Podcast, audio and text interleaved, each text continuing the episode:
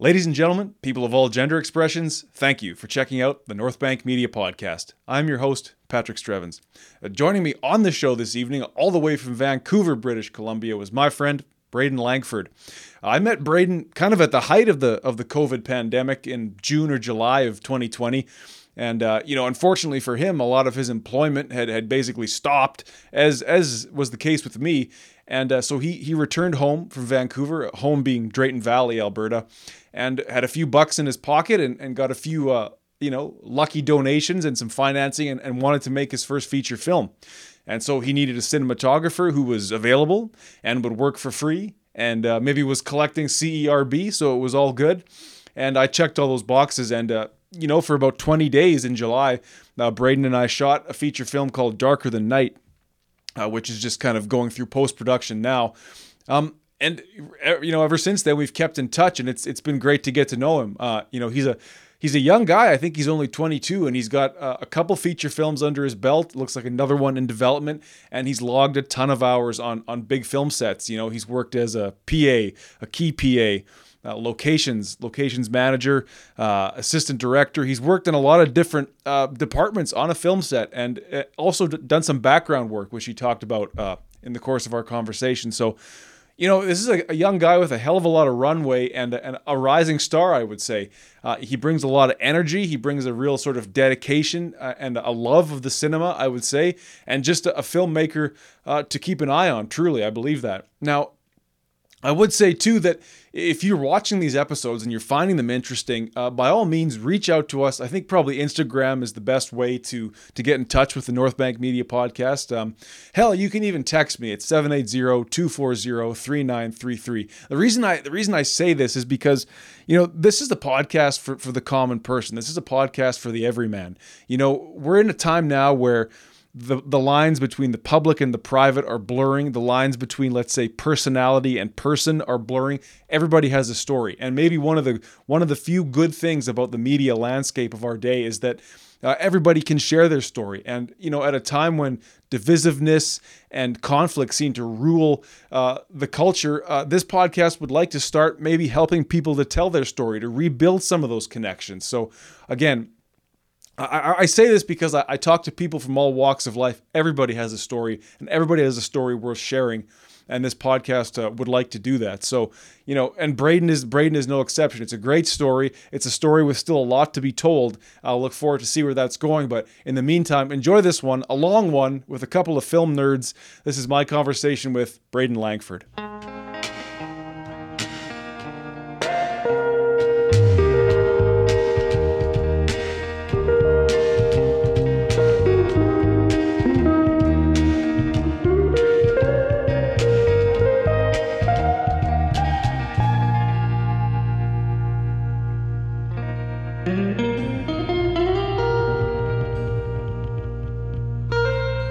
It's all on the record now, Mr. Langford. Perfect. so, yeah, tell me, you're, you're directing movies internationally now. I am. I am. Just got out of a meeting for one that uh, we're in development for that's shooting in Scotland. Cool. Uh, we're looking to shoot in March.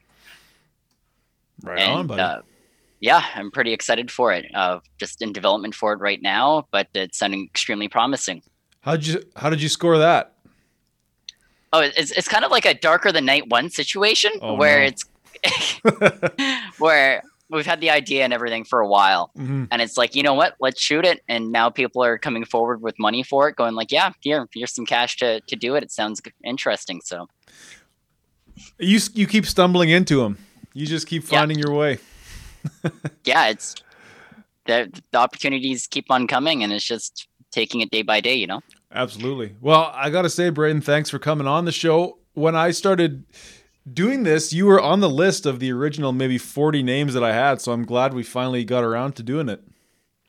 Thanks, Pat. Thanks for having me. And uh, thank you for having me on that list. It really does mean a lot. Well, hey man, I mean we we we did a crazy thing together last year and you it impressed me at such a young age what, what you've been doing with your career. So it's it's great to uh, to hear about some of those things. Thank you, brother. Talk to me about. Uh, well, okay. First of all, how old are you for the viewers and for my knowledge? I I am 22 years old. All right. You, you look even younger, I got to say. Thank you. Thank you. I get that a lot. no, it's a good thing, I think, man. You get you start getting up there, it's like you wish you looked younger, so take it while you can.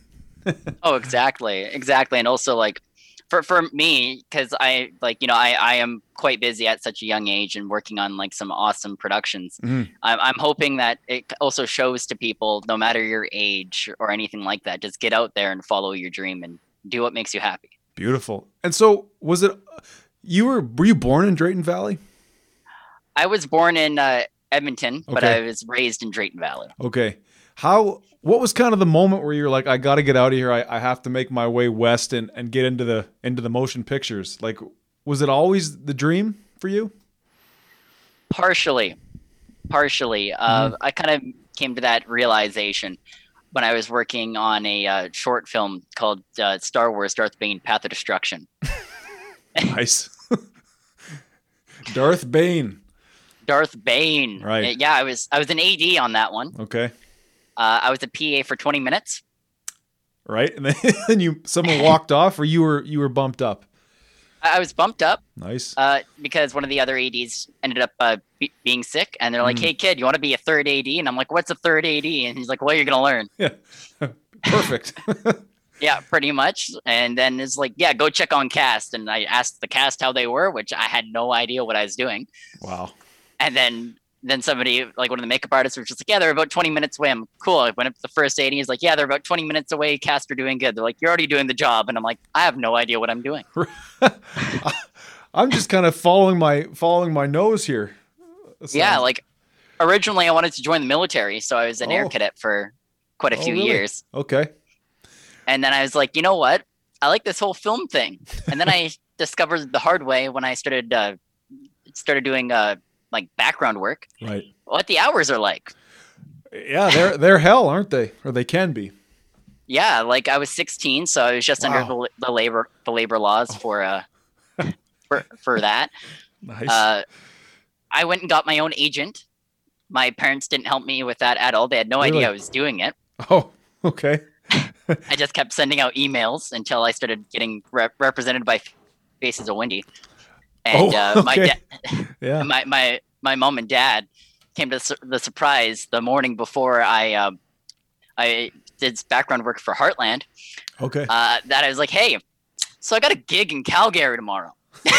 for, for Heartland on CBC. A gig? What, what's this gig you're speaking of? I thought it was the best thing ever. The best thing to be an extra. Well, that's, that's a start, man. Come on especially a kid from a hmm. small oil field town where right. like basically you're working either in the oil field or at McDonald's. right.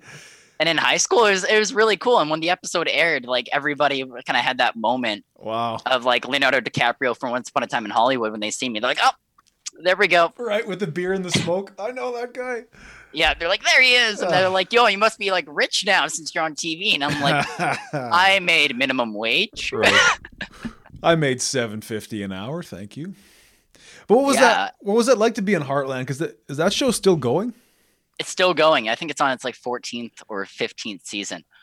Like, wow, it, it was yeah. incredible. Like mm-hmm. I was chatting with um, chat chatting with uh, Graham Wardle. I, okay. I think I butchered his last name. He plays Ty. Well, he played Ty. Okay. One of the main characters for like the last like 14 years. Wow. Uh, I thought he was a regular ex. Like I thought he was just an extra. Right. Because I'm like, all right, the, I don't watch the show. I see a few of the the cameras are pointing over there. That those are the lead actors because those those were the cameras are pointed. Right. I'm just sitting beside this guy. My first day on a union set. No idea what I'm doing. Right. And so him and I are just chatting the entire time. Right. And I'm just like, dude, like, how do you like working on this stuff? Like, this is so cool. He's like, yeah, I enjoy it. And then once he was wrapped, and like the ads like took him aside and you know traveled him in a shuttle separately and i'm just like hmm. Huh. And then when the episode came out i'm like that's that's the number two. That's the that's like motherfucker. the, the lead guy. Right. And like just watching the episode it kept like the camera's pointing at him and then there's me beside him. And i was just like oh they're just getting reaction shots of the extras and like whatever. Right Nope. Nope. I was completely wrong. yeah. yeah. But but he sat there and he talked to you as if you as if you guys were equal. Like he was not pretentious. Yeah. He was one of the sweetest guys out there. Like hmm. not pretentious, just a down to earth guy, super sweet. Like he was just he was like, yeah, welcome. Like wow. Well, he basically open arms, welcome to the family, even though I was just you know a day player. Wow. And, and so was that the beginning then when you got on the set and you saw all the goings on? It was like, okay, this is the life for me. Yeah, like that was the moment where I'm like, this is the life for me. I have to do it. Mm. And then when I questioned that was on Fargo. Oh, you were on Fargo as an yeah, extra? With, yeah, as an extra with Ewan McGregor. Nice. That was the coolest thing for 16 year old me, though. I bet. Because I'm God like Obi Wan. Obi Wan. right. Can I call but you Obi? Was, yeah, like that was my first wake up call to the hours. Though we did an 18 hour day. Oof. And I still went to school the next morning. Oh damn. I feel bad for my my dad's friends took me because my dad was working and my mom was working too. So they're like, "Yeah, we'll take him to a film set. It's cool." They sat in the car for 18 hours. They did. Drove, they stayed you know, the whole time. They stayed the whole time. I felt so bad. Jesus. So bad because they're like, "Yeah, it's only Braydon's only needed for one scene." That scene was the entire day. it was 40 pages long. Like, it, it was ridiculous. And I, I remember going to the bathroom and I'm just hearing this guy go going over his lines. And when I got out of the stall, it was Ewan McGregor talking to himself in the mirror. Holy hell! I was like, um, okay. It was just so awkward, and I'm just starstruck because I'm like right. a huge Star Wars fan, right? Like massive Star Wars fan, and I'm just like this very awkward. Like, what do I say? Uh, do what I say do hi? like he's just like talking, rehearsing his lines as the right. twins in the bathroom, thinking that he's alone. Like that. Whoa. So what did you say? I said the stupidest thing. I just went, "Hello there." Oh God, Braydon. Well, you were and sixteen. And then he kind of looked at me, and it gets worse. It okay. gets worse. Well, because afterwards I'm kind of like starstruck still, and then I'm thinking the stupidest thing I just said to, to him was "hello there." Right. And during the scene, oh. like I is his coverage is out of the shot. Mm-hmm. I accidentally stood in his eye line. Oh man! And then all I heard is this guy over there is creeping me out a bit. And then next oh. thing I know, an AD walks over going, Hey, everybody, we're going to get you to move from over here to over here. Oh, no. And I'm like, Did I just creep Obi Wan Kenobi out? stupid, stupid, stupid. Never work in film again. but, but dude, like, it seems to me that you kind of got into it and somehow like rose quickly. Like, Heartland and then Fargo at the age of 16. Like, that was that luck or, or is that, or what was that? Well, I had it. I just like I, honestly I don't know because I, I, like that was a busy year for me. I did Heartland, Wynonna Earp, Fargo, like all mm-hmm. all background, right. all background. Sure. But like still for somebody for me like like you shot in my hometown, you can get through the entire town in like two minutes, and like two minute drive. There's nothing there. yeah. uh, for me, like uh, like after gig after gig like that, I was just like this is what I want to do. Mm-hmm. Originally, it was acting that I wanted to pursue. Right. But I, I just loved the filmmaking because I've been on YouTube for the last 10 years. and that's what kind of started it all was it, it kind of like getting those, those extra like gigs kind of made me realize I can turn this hobby into a career. Hmm.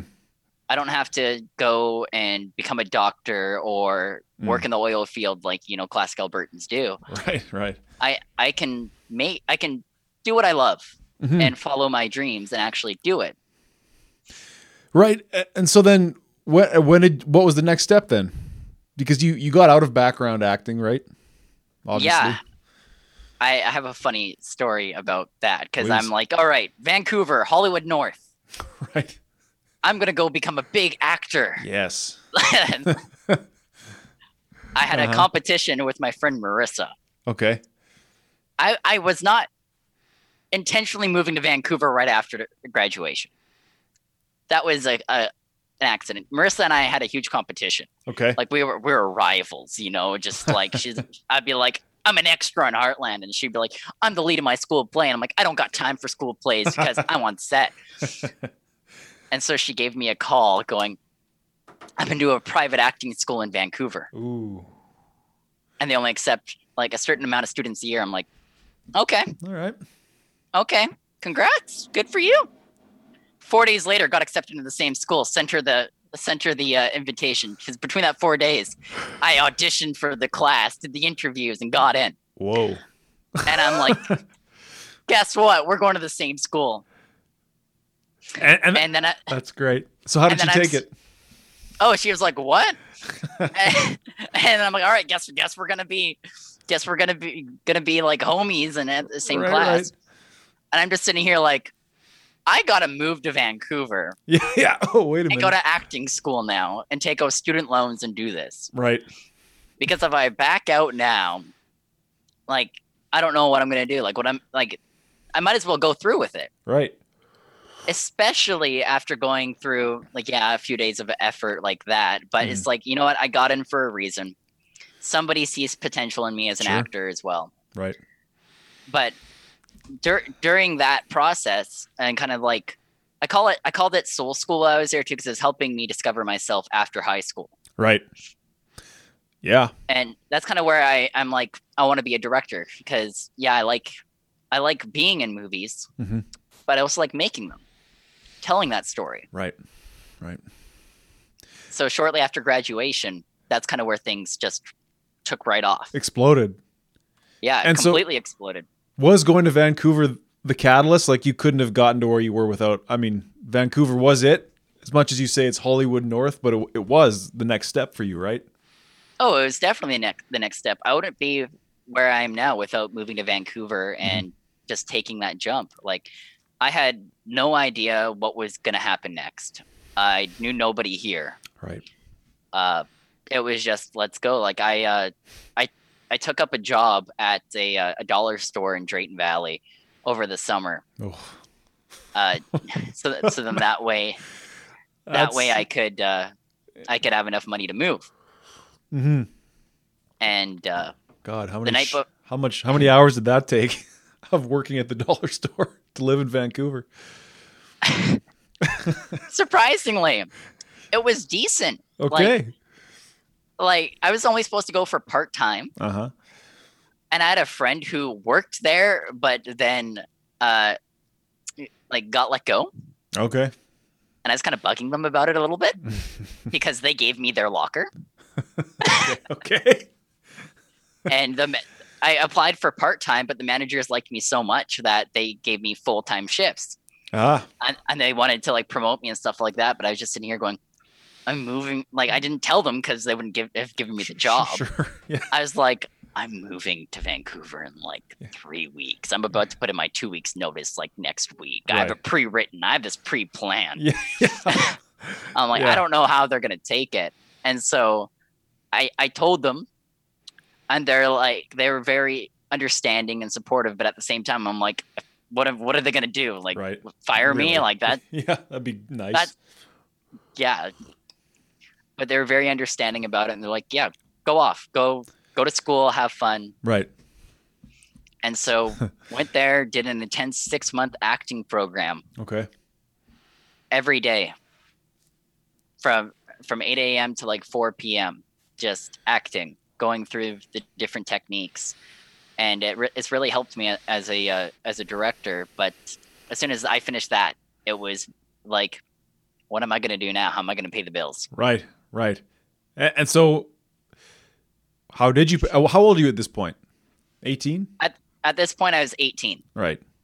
Just turning nineteen, and I thought I'll have to do the same thing I did in Edmonton was work on indie film sets right. until somebody recognizes my work ethic and they're like hey you want to come on to a, a bigger paid gig?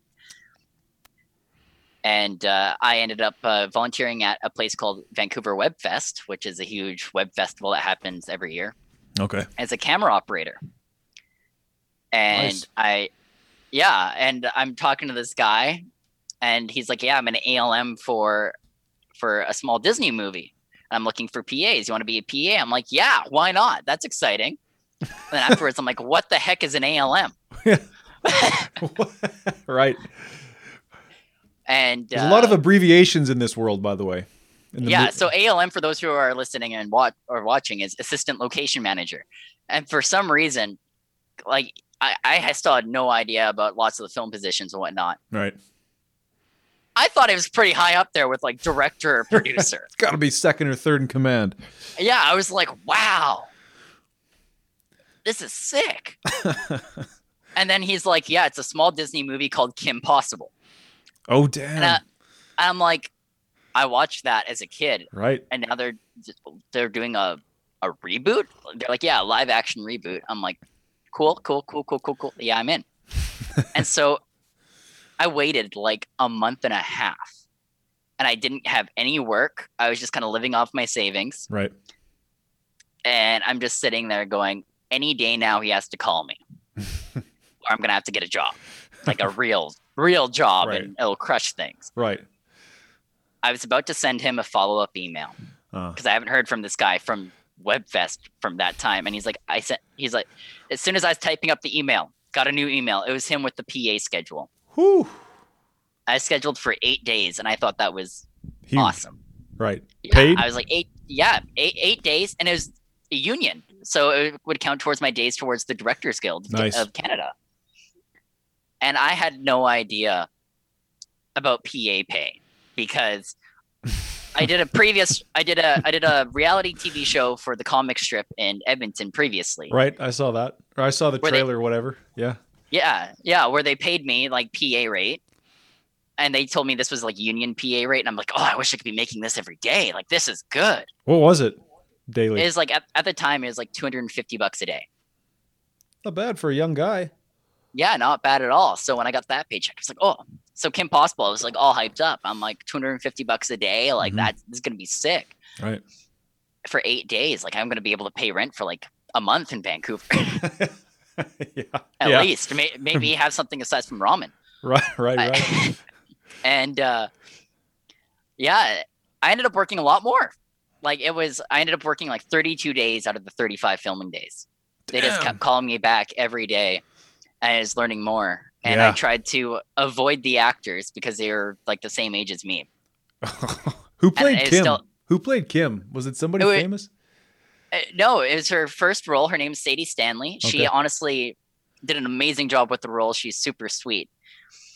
And she she was just killing it. Like it was her first audition. I think it was her first audition. But oh, I know wow. it's her first role and she Jeez. she booked it. Uh she's very awesome. But yeah, like I was trying to avoid avoid these guys because they're the same age as me and everything, and I'm just and I'm just under this still the old Hollywood stigma of you can't talk to the actors and right. that sort of thing. Right. Then Sean Giambrone from the Goldbergs, he plays you know Adam Goldberg, like one of the leads. Mm-hmm. Each time we'd both be getting apparently we'd both be getting in the way of crew putting lights up and equipment because he didn't want to go to the green room sometimes. Okay. So he'd come and talk to me. And I was scared for the ALM to walk by going, Why are you talking cast? Right. Like, you're fired. right. I was so terrified each time. But we ended up becoming good friends. Nice. And like one weekend when my ALM found out, he was kind of like he didn't know what to do, but we had a few more days of filming left. Right. Because Sean was like, Hey, want to hang out on Granville this weekend? Oh. And I'm like, Sure, why not? so we we went walked around Granville and just like we're going to all these different stores playing like playing video games at Best Buy like on the demo things. we were looking at the Goldbergs like box set DVDs and everything and he's like on the cover of every one. Wow. And we're and we're just like should we take this to the checkout and ask how much it is and see if they realize that that's you? Yes. yes, and, and we're just we're just sitting there like I don't know, man. Like he's like he's like I don't want to attract too much attention, but it would be fun. We're like yeah. Yeah. But what? Because I, I really only like talked to Sean a lot. But uh, there's also Sierra and Sadie. Sierra played like a new character, and Sadie's Kim. Right. On the last day of filming, it was it was really like kind of shocking because Sadie's like mom was there and like stuff like that. Sadie introduced uh like her mom to me and everything. She's like, "Yeah, this is Braydon," and I'm just like, "I'm just a PA. What's going on?" And Sean Sean knows that we can't take photos on set. Right so he but he's allowed to so he went and took photos with me and stuff like that all behind the scenes which i can i can send you later sure uh he took photos with like me and a bunch of the other PAs and like his favorite people on set, and he sent them to me. So then that way, he knows that like we can't, we won't get in trouble for them, uh, but they can't really do a lot to him about it since Right. he's raw unstoppable. He's unstoppable. Wow. Yeah. And so that kind of was like the big thing for me. I'm like, this is what I really want to do. Mhm. And then I was scared about getting work afterwards because I'm like, this these last few months have ended. Right. Uh, I don't really know where to go next. And I got a call from uh, a good friend of mine now, Al Dales. Uh, he was one of the key PAs on Kim Possible. He's like, hey, I'm doing a Hallmark MOW. Do you do you want to come out? I'm like, Hell sure. yeah. I don't know what a I don't know what a MOW is, but why not? Mhm. now, now you know. Yeah, and I was like, all right, so I'm my regular PA. He's like, yeah. By the end of the movie, I was the on-set key PA, and I kept going on for multiple Hallmark movies as the on-set key PA. How many Hallmark movies have you done now? Movie of the week. Oof. Movies of the week, we could say. M O W. I've done so many. I've done at least because I've done a lot of mix of Lifetime thrillers and Hallmark uh, movies. Right. Uh, like I just got done one for it's not Hallmark, it's for Great American Country Family. Okay. Uh, it stars uh, Maggie Lawson and uh, Christopher Russell. hmm I'm saying I, I'm so sorry, Chris, if you are if you are listening to this and I butchered your last name. I'm just double checking because Chris No problem. Chris oh yes, it is Chris Christopher Russell. Oh, whew. I hope he's listening. I hope you share this with with everybody. oh Chris, oh man, Chris is so amazing. That that cast and crew was just so beautiful. Like they're just I'm excited for the movie. The movie's called A Lot Like Christmas. It's coming out on um just I think December 5th. There you We go. We just wrapped it like a week ago oh, right on. and it's coming out December 5th. Holy hell. Uh yeah, fast turnaround. They're, wow. everybody was so so fantastic on that movie but i've done so many of them like i'm just trying to think because I, I was on set key for a lot of them uh like a ton like a priceless christmas uh that one was with toni braxton Nice. uh and uh michael jai white Okay. which i i was just like i i kind of recognized him a bit i'm like that kind of looks like like spawn Right. but i didn't make the connection till Right, it's like, afterwards oh, where i'm like oh that was spawn what's the what's the attitude on set with these movies of the week? Like they just is it like a factory? We just churn it out. We don't get too, or is or is it like any other set? so it's kind of like a it depends on the production company because Mm. like so to put this into perspective i ad'd about like four or five of them and i pa'd like five or six of them Okay. and then i was an assistant location manager for eight Oh wow. like eight of them back to back to back to back like uh, there is one show where it's a lifetime thriller uh, one of the toughest movies i've ever been par- been a part of Hmm.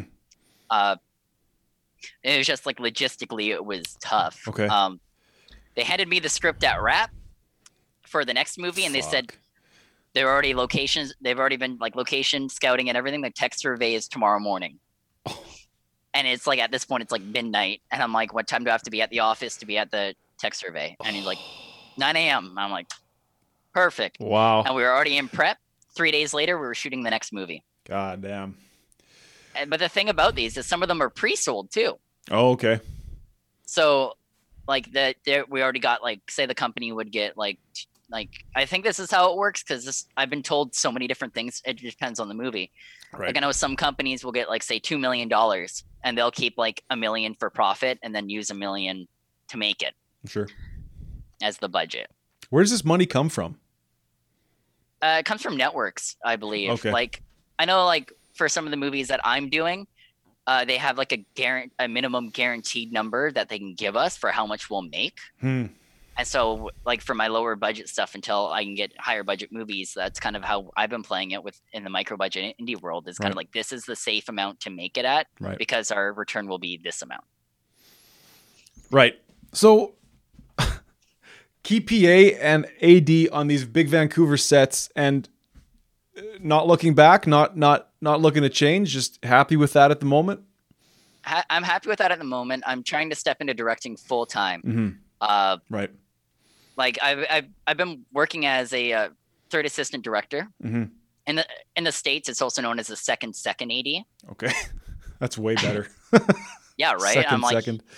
when I was working on Batwoman, some of our American directors would be like, "What are you?" Because they don't have a third AD in the states. Oh. And so I'm like, "I'm your second second. They're like, "How old are you?" and I'm just like, uh, because at the time I was like, I was uh, like 20, just turned 21. Mm-hmm. Like I just like it's kind of that weird time before COVID. Right. And I'm like, yeah, I'm, I'm 20. and they're like, oh, okay. And I'm like, so what's the tone for this that you're going for so I can set these Gotham City Police Department officers or stuff like that? That was like so cool. I'm like, yeah, I need 20, 20 GCPD officers. We're going to have you running in. And like, I was just having lots of fun with it because I was like, a little bit of creativity I was able to do. Right. So second, second, or third is a lot of that's like background direction. Yeah. So uh, you uh, some first ADs like setting background, mm. and some will just make their uh, second, second, or third AD do it. Mm. Uh, the third AD is also responsible for. We have two thirds, or sometimes okay. we have what we call a TAD, a trainee assistant director, mm. as uh, tax credits. So like the government will sure. pay for that position. Uh, they take care of like uh, the cast and basically anything logistically that needs to go through the day. Like we make sure, like say we have a bunch of changes, we make sure there's change rooms on set that all the departments know this is what's happening for these certain scenes, hmm. and that sort of thing. Gotcha, gotcha. Uh, so I, I still am blown away, but what is it? Was it work ethic? Was it luck? Like, what is it that allowed you? Because there might be people listening, or like a young person who seriously wants to get into the industry. What was it that allowed you to keep literally you rapped one night and they handed you the script for the next production. Why? How did you become this guy? Uh, I, I always try to keep a positive attitude, and like I do believe it is part of my work ethic, mm-hmm. where no matter how down you are, uh, you just keep on going. Like uh, mm-hmm. you and I have been in some of those situations together, where like yes, it was it was so bad, but at the same time, you and I were laughing. We're like, all right, a few more takes and then we're wrapped. right, right, right or or we'd be uh, be laughing together, and it's just all about uh, how you look at things. Like I've had people tell me who are no longer PAs, and I'm very glad they they are not. Mm-hmm. I kind of see that as a like as a graduation thing where I'm like, awesome, you're moving up, you're right. following what you want to do. Mm-hmm. Where they're like, yeah, I'm not PAing anymore, but you were the best ALM I've ever had. Damn. And these guys are like still 30s, 40s, and I'm just like, I'm a, I'm I'm still like what a lot of people consider just a kid. Right. Right. But it's just all about your drive and your passion. Uh, mm. Just because, like, I'm not I'm not doing this to make money. Mm. Yeah, it, it, helps. Yes. Don't Keeps, get me wrong. Sure. But like a lot of the time, I kind of step step off to the side like I'll do one movie and then take some time off to work on my own stuff or mm. develop mm. my own things because I I didn't get in this for the paycheck. I got in it to tell stories and be a mm. filmmaker, mm. to do what I love and have fun doing it. it it's just like uh, how I made Darker Than Night One. Right. Uh, I had I had nothing to I had nowhere to go. Or Just mm-hmm. uh, I had a relationship that I was in for many years just right. end. Right. COVID hit. Mm-hmm. Uh, so lost my relationship, lost my job, lost my place. Uh, I had no idea what was going to go on or what the future held. And so I put everything in storage, flew down to Alberta with only my camera bag and a bag of clothes.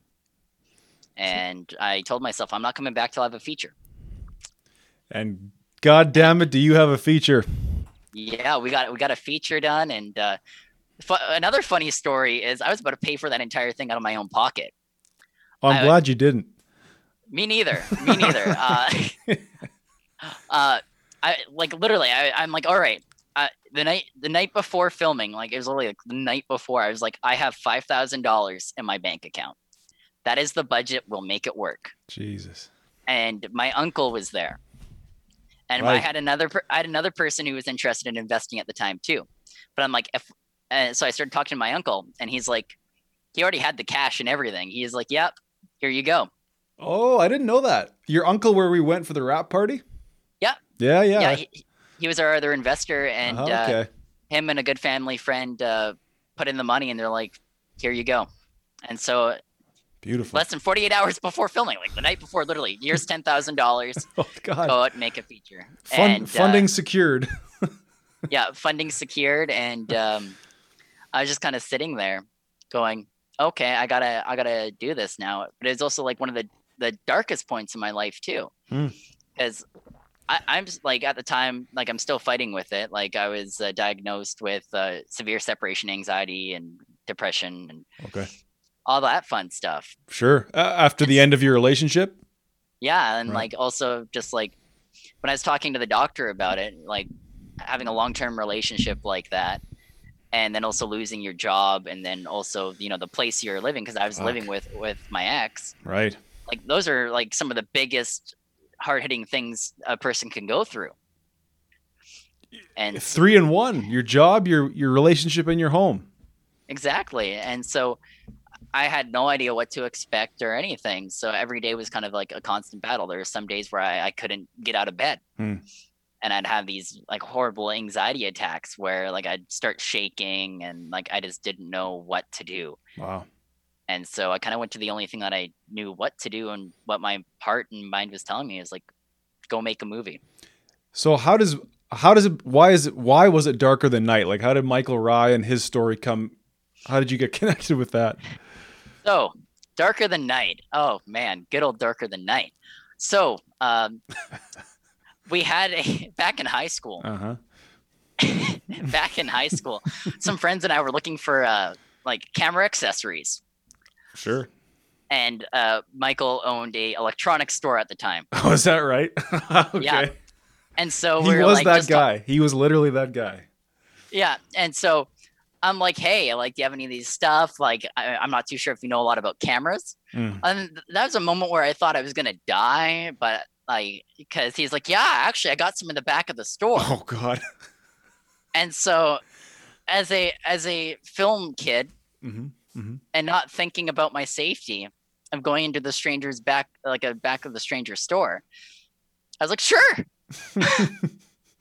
You got camera batteries back there? yeah, and he he had he had a red MX1, Right. First And I can't generation red. Right? yeah, and like a. Canon C100 and a bunch of stuff, and he's like, yeah, I- he's like, I made a web series called Darker Than Night. Okay. and I'm like, oh, that's cool. And like, I'm just like, all right. And then him and I started talking, and we became pretty good friends. Mhm. And then we made Darker the the because it was originally a web series, so we made season two, episode one. Okay. And so I directed that with uh, some of my high school buddies, and it was a total fail. Well. Like it was a learning experience, you know. Yes. Yes. Like uh, that's what I learned what coverage was. I did not have to stop partway through the dialogue and turn it around and keep on going, then cut it and turn it around and Get it all at once, why don't you?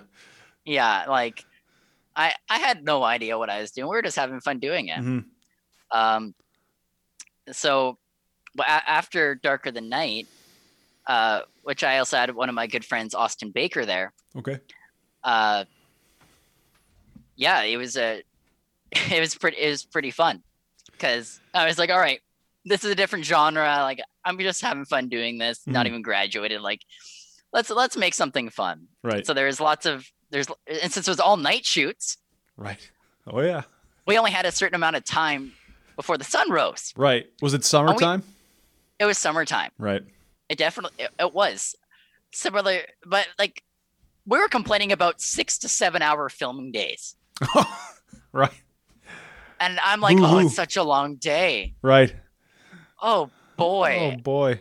if only somebody told me the hours that I would have been in now, because now Right. I do minimum like twelve to fifteen. Like I was working on Firefly Lane Mhm. a few days ago, and we like I was there for full blown twelve hours, and I'm like, yeah, that was a short day. Yeah, that was quick. Yeah, pretty much. right. But yeah, like so, Darker Than Night. Sorry, back on track. No, no problem. Dar- Darker Than Night, Uh, because after we did the web ser- the web series pilot episode, which didn't work out, I was like, okay, whatever, it is what it is. And Mike shared this Dropbox folder with me, where Darker Than Night had three feature films and a TV series. Wow. And I'm like, that's a lot of content. And he's like, yep, Like- it is. He'd shot this or it was scripts? It was all scripts. Oh, I see. and he had two versions of Darker Than Night that were already previously filmed, plus the TV show that he did, that he did, like the web series. Right. He had a uh, he had an original Darker Than Night that uh, had Vincent Chase as one of the on-set acting coaches, and one of the girls from like Supernatural. I forget her name. I think it's like Pauline Erickson. Okay. And so, first of all, having Vincent Chase attached to like the original DTN was kind of cool. How did he manage that? I I don't know. Like, I'm sure Mike told me. Right. I just forgot. Okay. Um, okay. All right. But when I when I came back, I was like, I was talking to Mike about this because like you know him and I were st- are still like pretty close, and Mhm. I was like, yeah, man. Uh, like told him the situation, and I'm like, I know you're a screenwriter. I know we have Darker Than Night. Like you have a bunch of those. What if we made that? We made one of the feature films. Mm-hmm. And so we went over Darker Than Night one, which is also known as Shadows, and just Mm. kept writing the heck out of it. Right. I'm like, uh, too expensive, too expensive, too expensive. Let's dumb it down. Right. Simplify. Yeah, simplify for what we can afford. right. And and uh, we just went from there. Once we had uh, a script that we were happy with, we're like, yeah, we can make this for dirt cheap. hmm We were like that, and we just kind of started casting and everything. And uh, I originally had no idea about a stunt team at all. Right. Uh, Martin reached out to us when we were casting. hmm the three the three takes or less stunt team. They're like, "Hey, you want stunts? Do you need stunts?" I'm like, Yes. "I yes, but I don't think we can afford you." Like, don't worry about it. He said Like, that. Yeah, he's just like full blown like, "Don't worry about it." Wow. He just We'll wanted volunteer. the experience. Right. Right. Yeah, I'm like, okay. hey, shouts out to Martin and Three Takes or Less. Those guys are awesome. Like those guys are. They're- Those guys are awesome. They're so good. Like I've used them for another project as well, Oh, right on. uh, where we could actually pay them, and uh, it was just nice to be able because that was a, re- a union gig and us being able to pay them back like that and give them rehearsal days and that sort of stuff i was like it kind of seen it as like a thank you to them and just also like right. like this is awesome Right. I'm glad to like they that. did a they did a pretty a pretty good job and like uh I, I think the movie that uh, we got like uh, it's changed a lot like it's changed quite a bit i gotta send you a new cut of it Sure. uh, I'm super excited for when the visual effects and everything is done because like no one's gonna believe what we made this for. Like I think the total price now is like still only twelve thousand dollars. Wow. Yeah. Like, but it was it, it was the perfect storm, right, Braydon? Like COVID, nobody was doing shit. yeah, like you I had all these surprised, like- professionals who were like, "Sure." Yeah, like call call up call up Jen, and then she's like, "Oh, Jarvis is in town." I'm like, "I thought Jarvis was still in Vancouver." Right. And we just like kept on going, and I'm just sitting here like afterwards after a tech survey in Wasetna, going, "Are we really gonna film out here in, in the middle of nowhere?" And I'm like, Right. "I really like the house, so yeah." House was great. Uh, yeah, like that was it was was such, just it is literally the the perfect storm. Like nobody had anything going on, right. And we all just came together to make this happen. And I know when we wrapped, I was I was sitting there at my buddy Sam's place afterwards, going, "I need a place to live now." I'm like, I, I need to go back to Vancouver. Like I don't know what I'm gonna do Right. but uh, I have I I'm I have what I said what what I wanted, Mhm.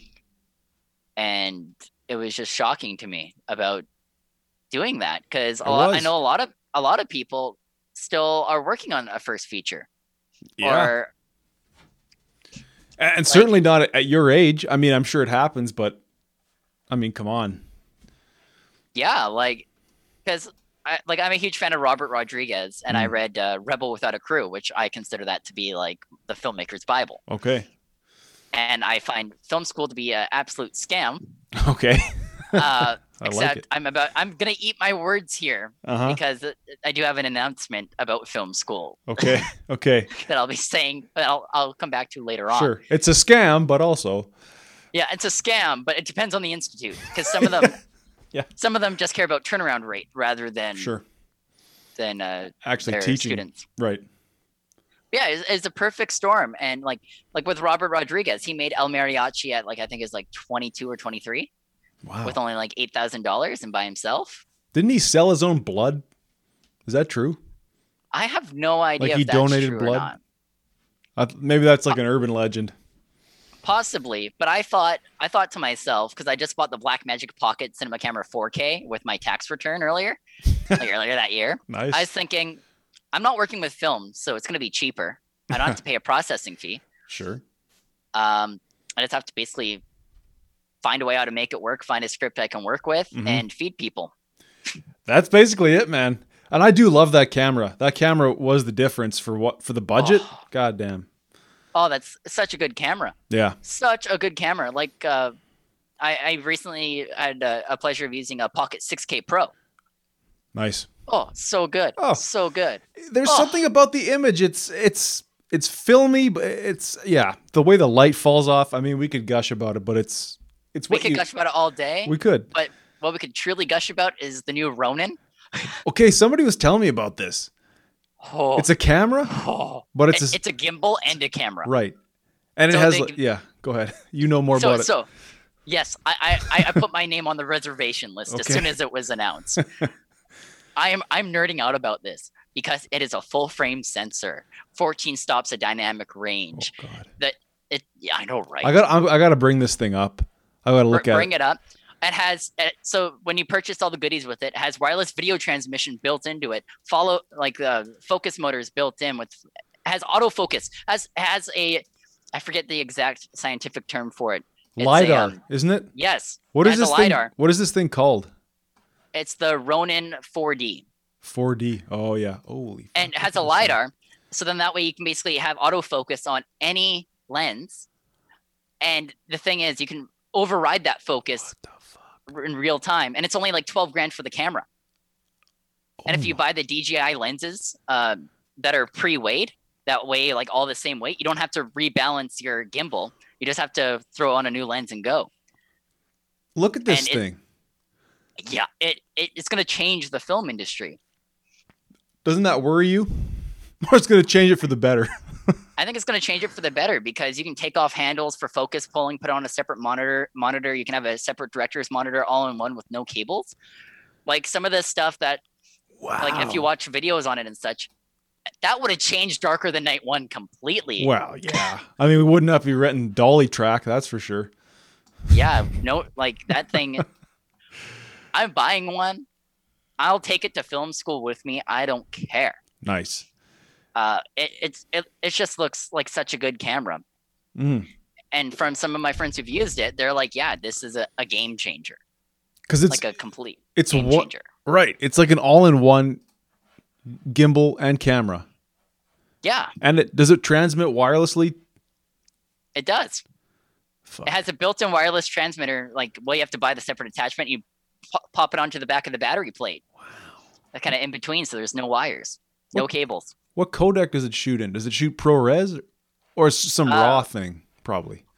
Uh, let me see, because Now we're just fully nerding out. gushing. Like I, like I that's said, like and honestly, if the color sensor is good enough, I'm going to use it for uh, my film that I'm going to be shooting in Scotland.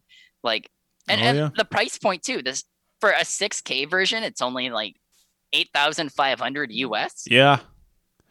I'm just because you know you always know when you're watching a movie and then like that one drone shot or that one GoPro shot sticks out like a sore thumb, you know? It does 6K, 120 frames per se- second, internal RAW recording. Holy fuck. Yeah, But it wow. I'm looking at with lidar focusing, and it's that lidar focus. That's so funny.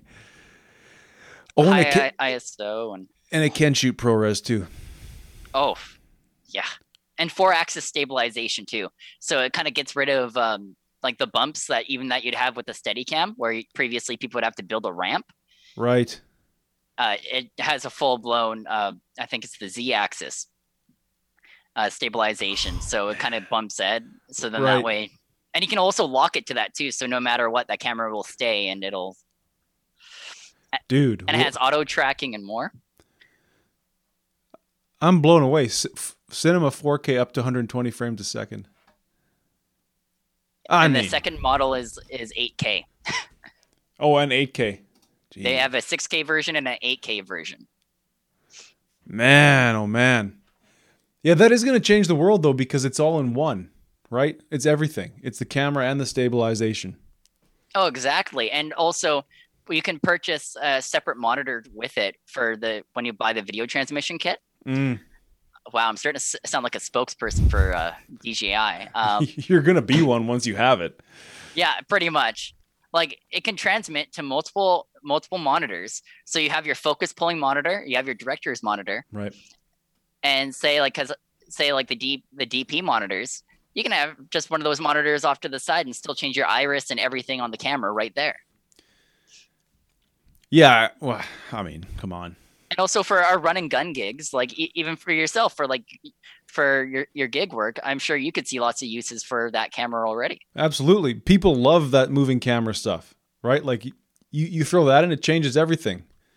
Oh, exactly. And I was watching a demo where it had like the case it came with. Mm-hmm. It came with a, its own protective hard case where the camera is already pre-built, essentially, and all you have to do is throw on the handles and a lens, and you're good to go.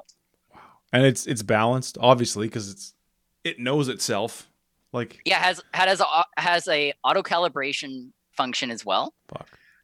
And it also is powered off of um, Inspire batteries instead of um, V mount. So you're spending like $120 a battery, and they last for two and a half hours, and they charge in 40 minutes. So if you have Fuck. two or three or even four of them, you're, just on a fast charger, you're fine. You're good.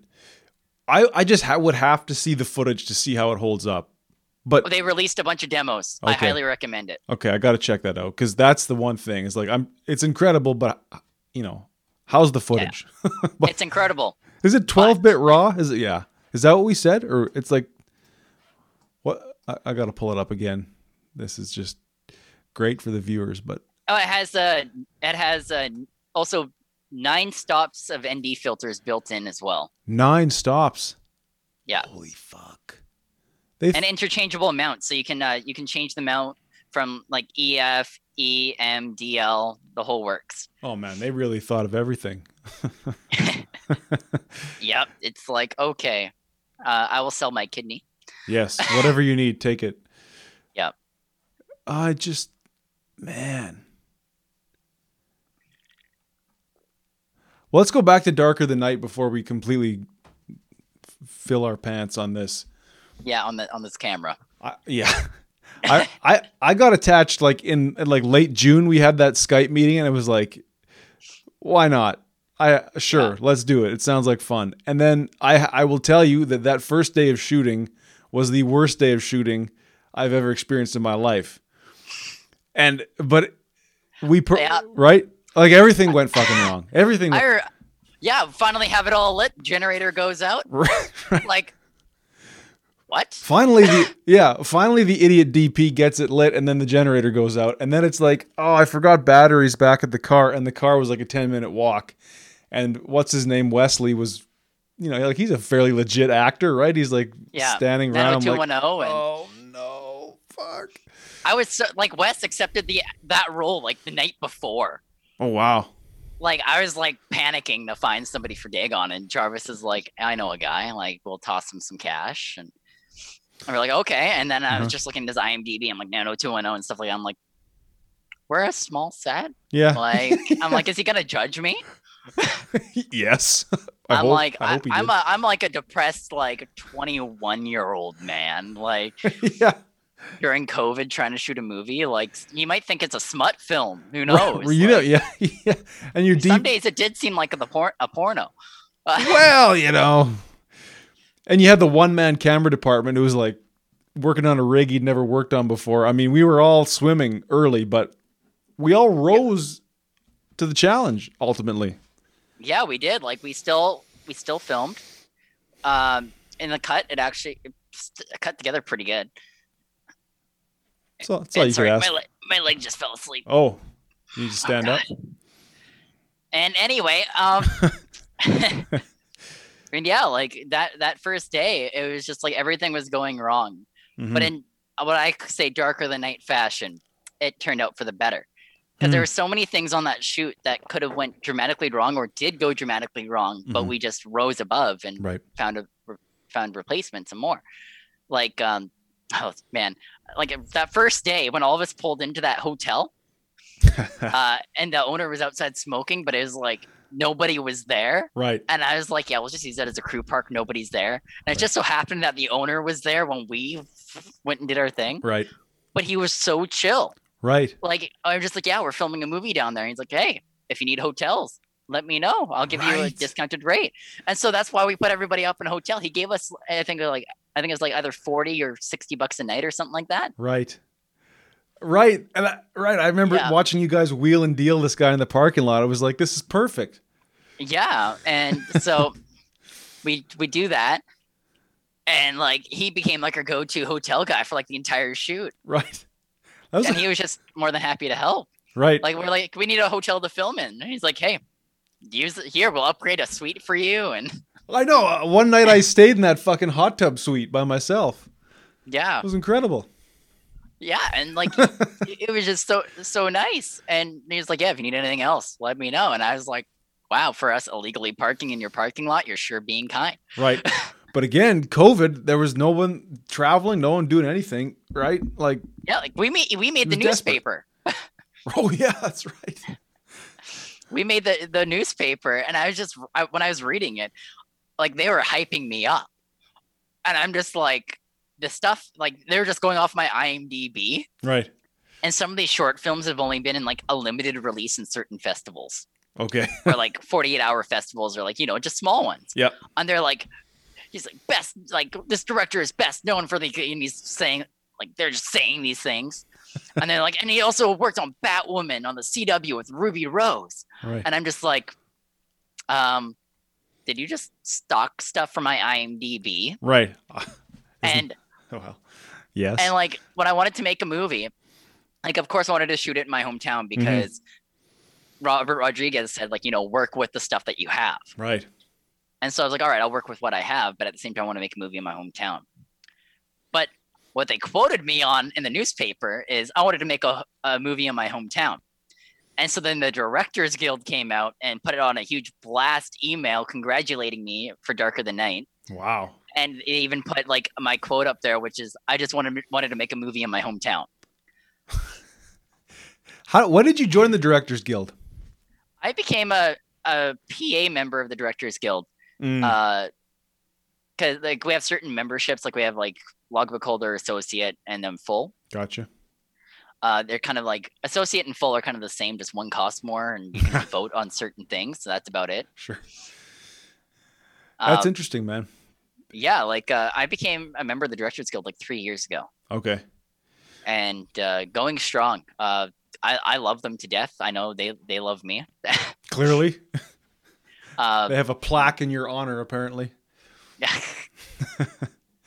What's the? yeah, like yeah.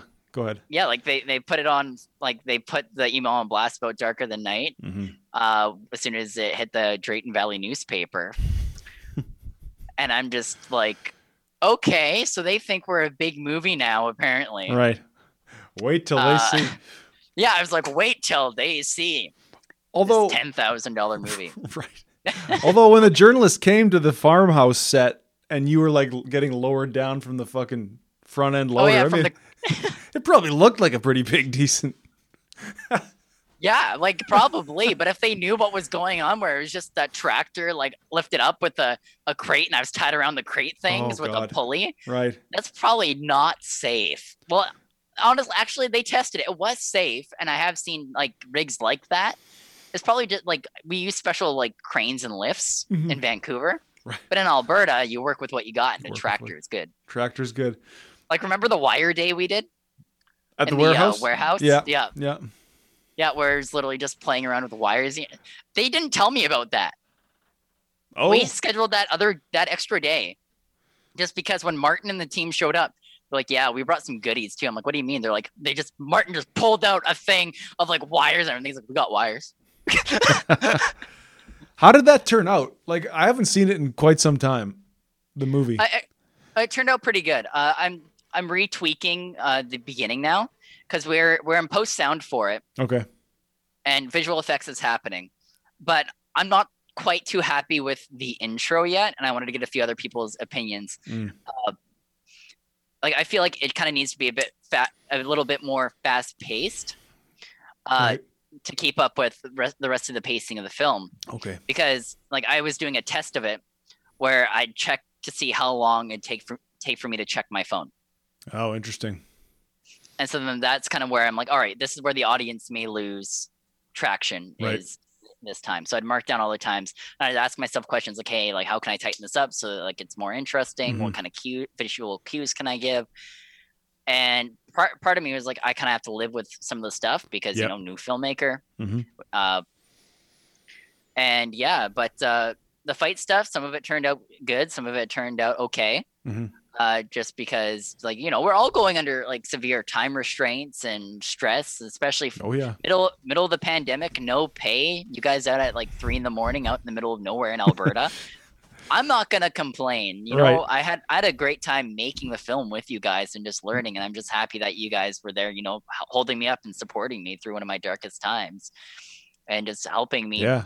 You know, bring this movie to life. Like, I, it, it does not look like it was made for ten grand, so that's what I'm I'm happy about. Beautiful. Well, I mean, besides that first day, I think all my memories of that set are are happy memories. I think like making Some it of the best times. right like again yeah it, it'll probably look like what it is in the end but the, the experience of doing it was almost more important i would say than the actual you know what i mean the production was the was the important thing Yeah, like the the story behind it is honestly incredible. Mhm. like uh, when, when i tell people about it like yeah i made this feature called darker than night. And then they're like how did you make it? And i'm like okay the story behind it is a bit more in depth. And so like I, I go on and like you know covid hitting and all that. Mhm, mhm. and it's just like so you went out knowing like not knowing what was next or like only had a certain amount of money in your bank account and had a had a dream and you went out and did it. I'm like i did but i couldn't have done it without the amazing cast and crew that i had. Yeah. Like honestly still i'd consider you guys the dream team. Like even when it got tough some of the nights or things didn't go as planned we all kind of would laugh it off and go all right let's keep shooting. What what what else do we need to do? Right. Or when things got uh things got tough i'd be like hey pat. Whoa nice cock oh yeah. Ah, i forgot about that. Ugh. Nice cock. oh nice cock and, and then, then Cour- courtney got really good at that she though. did. Strangely Yeah. good. Yeah. Strangely good. Where i'd be like whoa nice cock and it's like what? Shouts out to courtney. She she's got the right attitude for those sets man. Just roll with it. courtney is great. Oh, Absolutely. same with chris. Just like Chris. everybody was just uh, I, I still remember when we were out in Wasetna it hmm and we had uh, you know like jarvis mike and i shared that trailer oh yeah at the mayor's at the, house at the mayor's house yeah jesus I, I couldn't bring myself I, I drove home i was like I, no yeah let I those was guys sitting- go ahead I, I was laying in, in the small bunk bed and I was so excited that I could say to myself, like, I'm gonna be in my trailer. And then it's just like I was just in a small bunk bed Yeah. and like wake up in the morning doing all the prep. And I'm just like, you know what? This is fun. This is I'm I'm happy with this. This is a sweet life, man. That was that was a perfect couple of weeks, I gotta say. It, it, it was pretty it was pretty good. But like once we wrapped, I was just like, oh, what do I do now? Right. like I gotta we gotta throw this together and like we we've been putting it together together and more. And I just started learning about so much more in post. Oh yeah. So much more. I bet. That's when you have some oh shit moments, huh? Yeah, it's like, oh, oh shit. Oh shit. Can we can we add that in like post? Can we just do Yeah. that? It's gonna stretch resolution. Mm. Mm. Um Can the can the colorist make it nighttime? yes. Yes, he can. He can. He can. Right. He, He told can. me he did. He can. There was can. that one scene that's good. the the fight started at night and the the fucking sun is up and we're getting the last few shots. It's like I don't know how In this is gonna work. in the cut it actually worked because it's it, it, was like a new beginning at the end too it That's cool. very well poetically too one song that we wanted for for that end scene was way down we go by Kaleo because it fit it so perfectly Right. uh like right now uh when like the other day when i was with um uh motion beach sound doing Okay. our post our post sound work uh we were like doing the beginning with dagon and i'm like yeah because like i want it to feel like somewhat like a horror movie as well you know like Hmm. for the entrances the demons and like just that odd ambience Right.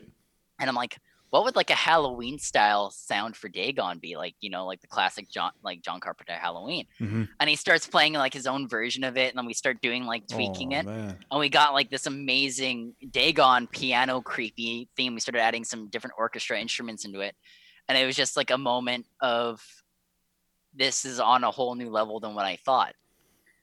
And like when that music just hit, I'm like, this is exciting because like some of the notes I gave was one of my friends pointed out to me uh, a little storytelling note in How to Train Your Dragon with the music. And so I was inspired by that, where Hiccup and to- Toothless's themes at first clash against each other. Okay. But during the movie, when they become like one together as Dra- Dragon and Dragon Rider, mm-hmm. Their themes play in harmony. Ah, wow. And and so for Logan and Lucifer, while they clash, even though they still have that love story arc, right? When that love is still re, like reignited in there, and you can feel that their themes play together rather than clash. And that might even affect the viewer subconsciously, right? Like someone with a trained ear might notice that, but you know, you may just hear that and not understand why you're feeling what you're feeling. Yeah, it's just like it's just like camera movement. Like when you and I would be on the slider, and I'd be like tapping your shoulder um, during a moment, like going, going, going, going. Right, right, right. It's like slightly, slightly, slow, slow, slow, slow. Slow down, you. Fu- yeah. yeah. Pat, twenty-four mil slider. Stop. Oh boy, here we go again.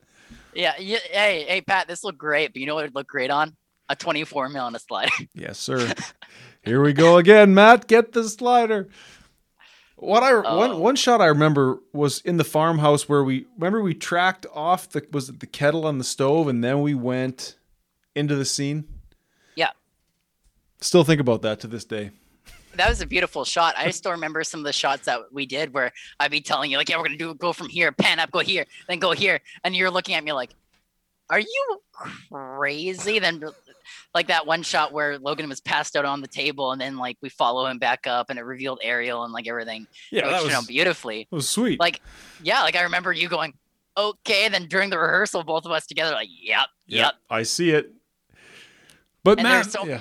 There's so many cool tracking shots we did, did. Like when Ariel came out, and like I would open up the curtain a bit, see Logan standing there, and like the camera pulled back and revealed them both there right. talking. And that's what it's all about, right? Like you actually posted something on Instagram recently about show don't tell. Was that you that posted that? Yes, it was. That book was given to me by Christopher Russell. Okay. And that's really it with I'm going to sound pretentious, but that is it with cinema, right? It's like you, those camera movements are for a reason, but it's to reveal information in a fluid movement, right? You don't have to cut, you don't have people don't have to say shit. Let the camera tell the story. Exactly, and that's also what uh, they teach in screen and screenwriting in a lot of schools here in Vancouver is hmm. know when to show, know when to tell. Right. Like, would it be more important to the story for you to write that flashback scene or reference it? Hmm. Right, because the audience doesn't necessarily want to be beaten over the head with details, right? Like they want to sort of figure it out a little bit themselves. Oh, exactly. Like I think that's also where Star Wars kind of took off, in my opinion, hmm. where like a lot of the lore on how it's built up like you know the original movies came out and then some other stuff but we didn't really know much about this universe hmm. and so like a lot of it was left up to the viewer in their mind to try to guess what was going on but when they started releasing the new like like the clone wars and sure. the prequel series and everything they're like because before it was like how did anakin skywalker become darth vader we, we and like never this, knew. So people, exactly and people just kept like you know thinking about it in their head and and whatnot. But then when this new content came out, they started connecting it, going, "Oh, that's why!" And then they just started taking all uh, you know all the cinema and material and going with their fan theories and whatnot as well, and just they kept expanding that world and building it. Right, and now forty years later, they've revealed everything. Yes, and uh, remember episode nine, the beginning. Oh, literally the opening crawl. Worst writing of all time. Somehow Palpatine has returned. Somehow, it's like you what do you mean somehow? You tell me. The last two movies building up this big bad guy that died in the last one in two seconds, and then it's like, all right, somehow Palpatine has returned, and everything that Luke and Anakin did in the last like eight movies doesn't matter because Palpatine has returned. now you're a huge Star Wars fan. Has Star Wars jumped the shark, so to speak? Has it gone too far, or is or is there still something to be hoped for there? There's a fan theory out there. Like okay. I'm such a Star Wars fan where I even got like a Star Wars tattoo. Oh right. Like I got like the full blown. What is that symbol again? That's the Mandalorian crest. Right, right, right. And okay. it says "Never give up" ah. in Aurebesh. Uh, it's a good slogan. Yeah, I hope that's right. Or the translator I used is completely wrong and it's saying something stupid right, like "I want soup." right. Uh, Can you imagine? I like soup. I was scared. Like, so I, I got this tattoo. I'm like, yeah, nobody knows how to read Aurebesh. Like, I'll be fine. And then I was on TikTok and I seen a bunch of videos of girls teaching themselves Aurebesh, like attractive girls teaching themselves this language. And I'm like, what? I have to worry about what my tattoo says now. Yeah. Fuck. It, is that a star? That's a, a Star Wars language. Yeah. Okay. Yeah, it, George Lucas went back in the original trilogy, like during like 2005, and did like a recut of it, mm-hmm. and he replaced all of the words in it with Aurebesh because originally it was all in English. Oh. And so they CGI'd in Aurebesh, so that way it looked alien and like from another world. Wow. So then that way kind of also put a damper on all the office like imperial officers being British. right, right, right. That was always kind of odd. Right? Like literally all the bad guys are British. Right. Yeah. Okay. So what's the what's this fan theory that you were going to tell me? Oh yeah. So the fan theory is with the Mandalorian, Ahsoka, the Acolyte, like all these other you know new Star Wars content media, mm-hmm. since it's being done so well, so well, and the sequel trilogy is handled just poorly, mm-hmm. that uh, it might be setting up for a new sequel uh, trilogy. Oh, you think a reboot of it? A reboot? Yeah, and they're just going to retcon seven, eight, and nine. That wouldn't. I mean, that's not a bad because those were bad, weren't they? So bad. Seven. I seen thirty three times in the theater. What? Yeah, thirty three times. Which one is seven? Uh, the Force Awakens. Right. From, I, I right. It got to a point where they're giving me buy two tickets get one free. Thirty three times you've seen it. 33 times. I'd go every time they had a movie deal. Sometimes it'd be like on Tuesdays, the $10 Tuesdays. I'd go to every single showing just to break down what could happen next sure. and who Snoke was. Sure. Then episode eight came out and I almost walked out of the theater. Was that the one where they showed Yoda like burning that library down? Yeah. That's where they lost me, and, man. And they and they rescued some space horses. and went to the casino and I did see that. Holy God. I don't think Luke I saw. Skywalker died. Did he? Yeah, so he there was like this huge force projection with Kylo Ren, and he was like fighting him. Right. Like, yeah, guess what? I wasn't here the entire time. Then he died from that, and I'm like, mother. What? So what? What happened at what? nine? Then I don't think I even saw nine. Palpatine returned. Right. right. so they had to take down Palpatine. Uh-huh. Turned out, big plot twist: Rey is a Palpatine. Oh. Rey is Palpatine's granddaughter. Oh boy. And so he's like, strike me down and become Empress Palpatine. And then Kylo ends up turning back to the the, the light side. and really? sacrifices yeah, and sacrifices his life for uh Rey. And they kissed. They kissed for some reason. Oh, they good. kissed. That's classic Star Wars. Yeah, they they're literally it was just like, all right, then they smooch and you're like, why? Um, yeah, I was like, ugh. And then all, Palpatine throughout like the entire movie is like, strike me down, fulfill your destiny. And then at the end of the movie, she's just like ignites her lightsaber and everything and kills him. But she's doing it in like the name of the Jedi and like Luke, Ahsoka, and a bunch of the other Jedi like possess her to like give her enough power to take Palpatine down once and for all. Right. And I'm just thinking, I'm like, so she because the Jedi possessed her and she changed her mind about her allegiance, Palpatine didn't win, but she did exactly what he wanted her to. it makes it's no not, sense. Yeah, all I could think of was Han Solo from Episode Seven going, "That's not how the for- how the Force works." Right. And they kind of just like it was great. like, what the heck? And then plus Luke, they they did Luke so dirty. Like he showed up as like a Force ghost. Right. In, and I, uh. I was just like, what is what is going on here? Like it, it kind of just, it was just bad, man. It was just bad. Like I love Mark Hamill's reaction when he got the episode seven script and he posted it on uh, Twitter. I wish I would have taken that seriously at that time. Oh wow! Because he said, "I just got the episode seven script. I'm speechless." And wow. I didn't really. I thought, like, oh, the script's so good. He had no words, but he had no dialogue. he That's hilarious. No I'm speechless, literally. Yeah. Fuck. So, but then that's interesting because as bad as those were, like The Mandalorian was pretty incredible, right? Yes. Did you watch it? Part. Oh, I didn't get through it. Oh, season two. so good. I cried. I literally cried during one of the last episodes. I was jumping up and down, all excited, and I'm like, no, no. Like I'm not sure how much you know about it, Not, know. but not they're much. like they had this. I'm not gonna. I'm sure I'm, I'm gonna try not to spoil it. ah, spoil it. I, I don't know if I can. Okay, don't spoil Fine, it. fine. Fine. Spoiler warning. All right, spoiler warning, folks. Spoiler warning for uh, the last episode of The Mandalorian in season two. If you haven't seen it already, um, yeah. like they're they're they're on like Moff Gideon's ship trying to uh, fight for the child to get the child back, Mm. and they call in for resistance reinforcements. Like in the previous few episodes, the child reached out using the Force to a Jedi, Mm. Oh. and like Ahsoka, Ahsoka was there, and like she was like, I can't train him, uh, but there's other Jedi's out there. And so we're like, okay, cool. And like a lot of us are thinking, I can't be Luke because you know Mark Hamill's pretty old. Right. Um, Right. he called. They like they the child called for backup. A Jedi reached out.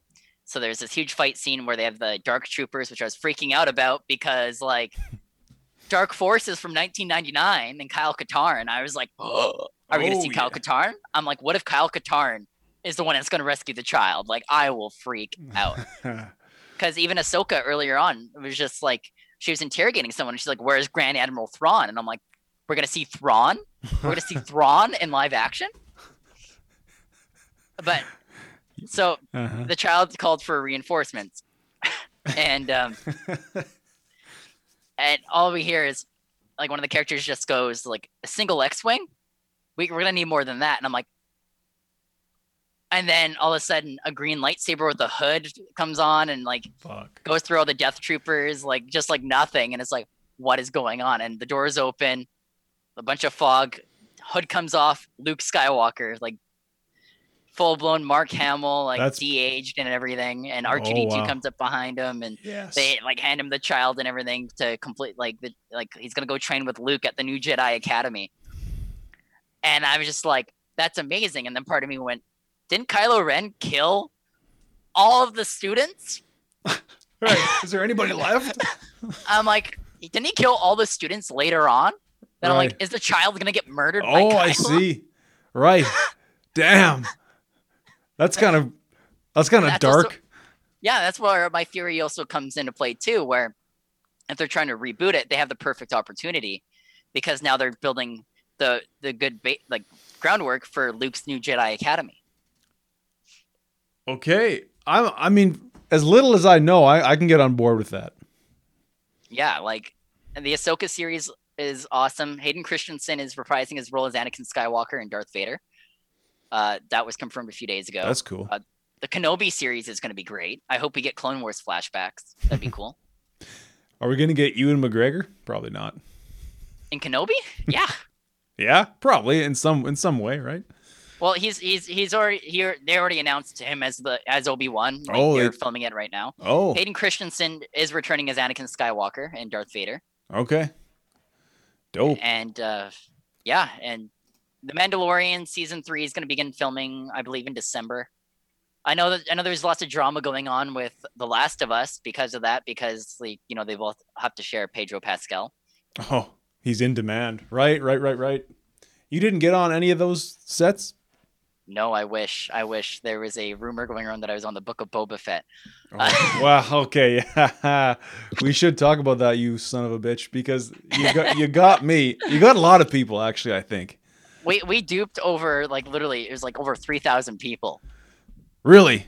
Yeah, I was I was on Sonic the Hedgehog 2, and it was it was just hitting April first, and I was bored in background holding since I was one of the background uh, wranglers, Right.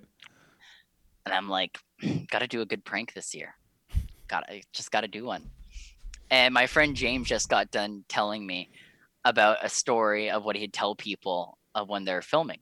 hmm uh, just because like sometimes you go, oh, it's a mayonnaise commercial, and some people would walk by and they're like, this is so cool. Then he's they're, then they're like, what is it? And he's like, oh, have you heard of Star Wars? They're like, yeah.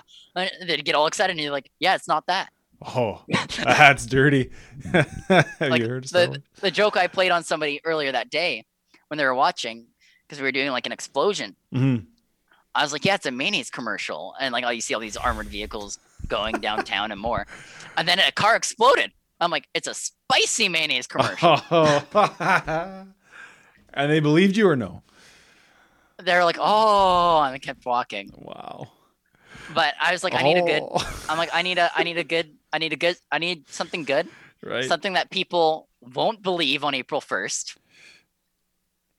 Like just something you know, over the top.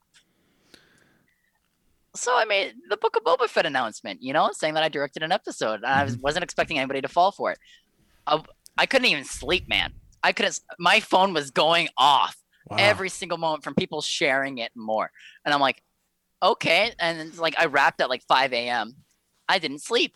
I was like, how can I make this better? Right. So I went. Yeah. I went through the Star Wars Entertainment Tonight interviews. Okay, this was this was impressive. And I I looked at I looked at the footage from it. I cut up a, a, like a fake little trailer for an interview. Watched how they start an episode and end an episode in their trailers and more. And I sat there. I was gonna use my Blackmagic to color match everything, but I'm like, nope, because they're doing it over Zoom, so it'd be kind of shitty yep. and stuff like that. So I pulled out my MacBook, recorded it on my MacBook, threw it in DaVinci, resized it, put in the logo, like right. through all this work, did all the sound mixing, sound effects, and put out a trailer for an Entertainment Tonight interview. And then it started going more and more haywire. Right.